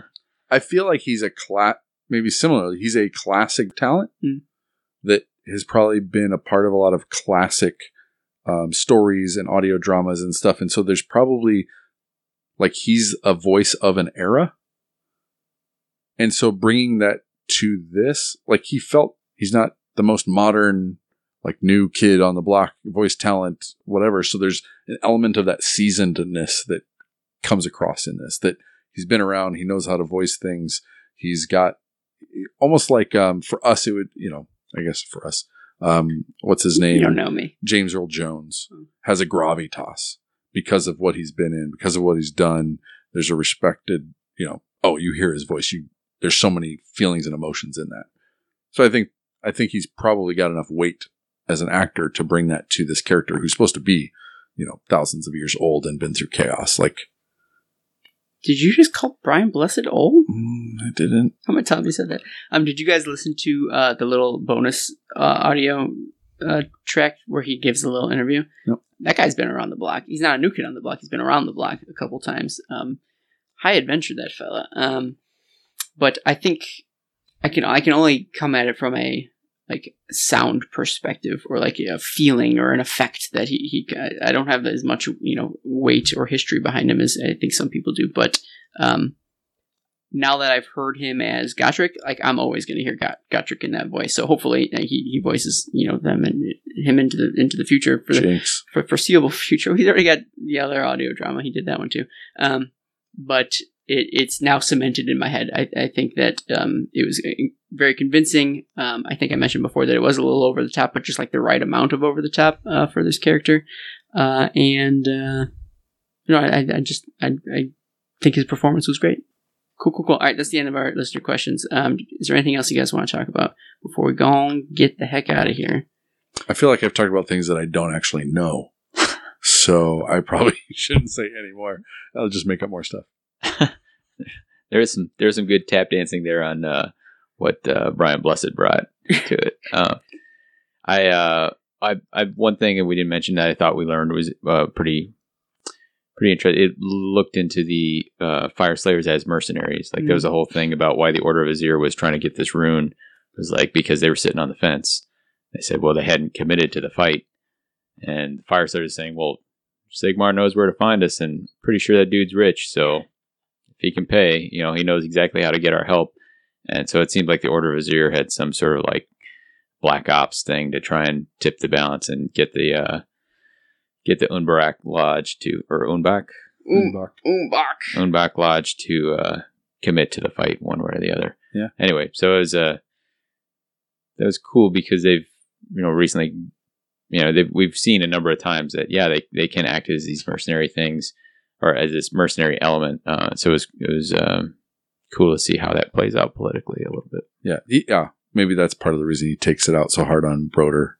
That Yeah. work for chaos. Um, but I hearken him back to like you know the the- the perspective of, of the Fyreslayers and you know how they, they sort of look at the world around them. There's a, a fun little exchange between Broder and jo- Jourdain, um, where he's they're talking about Stormcast and, and Broder's like, uh, well, I believe that guy was uh, Vandus Hammerhand. He led the first battles in what the Azyr insist on calling the Realm Gate Wars, Oh yeah, as if the Umbach Lodge never lifted an axe throughout the centuries they spent locked away in their precious realm. Uh, Jourdain, Jourdain says, if you hadn't, then every realm would now be overrun by chaos. Broder says, so they like to tell us. yeah. Um, so I, I love the the uh, every time the the sort of the impressions, the opinions of the folks who were left behind. You know, basically the Left Behind series. Um, All right, Kirk Cameron. I know uh, when they get to chime in and put their little digs towards Sigmar. I, I love it. I want I want every book to have one. Um, It's a lot of this punching at the sky. punching at the sky, yelling at clouds. All right. Um, uh, anything else you guys want to talk about before we scoot? Cool. Eric, roll, Eric, roll us out. It's time for our reforging. But Sigmar willing, we'll be back soon. Like, subscribe, share, or leave a review. Join us on Discord, drop a tip on our Patreon.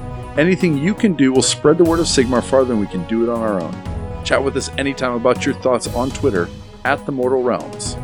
Davey? I'm at red underscore Zeke, or you can get us at the at WTHcast. Aaron? Uh, I'm at Dos Asos. and I'm at Stone Monk Gamer.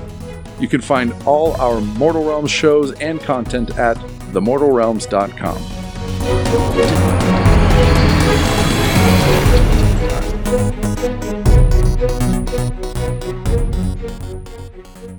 And um, Mil- uh, Millennia Melon. Melon. Maleneth. Gosh. Sorry, we just we just met her. Oh, I, this should have been my intro. What did Gotrek say when it came out of the realms? Oh, no oath. no, never mind. It didn't What? work. Oh, I don't get it. Oath, no. Oath, Explain it. oath, no. Oh, Like, oh, no. all right, Well, better, closer. guess better, closer, warmer. That's it. Told you to do the bendy thing. All right. Um. Grandpa Gurnisson.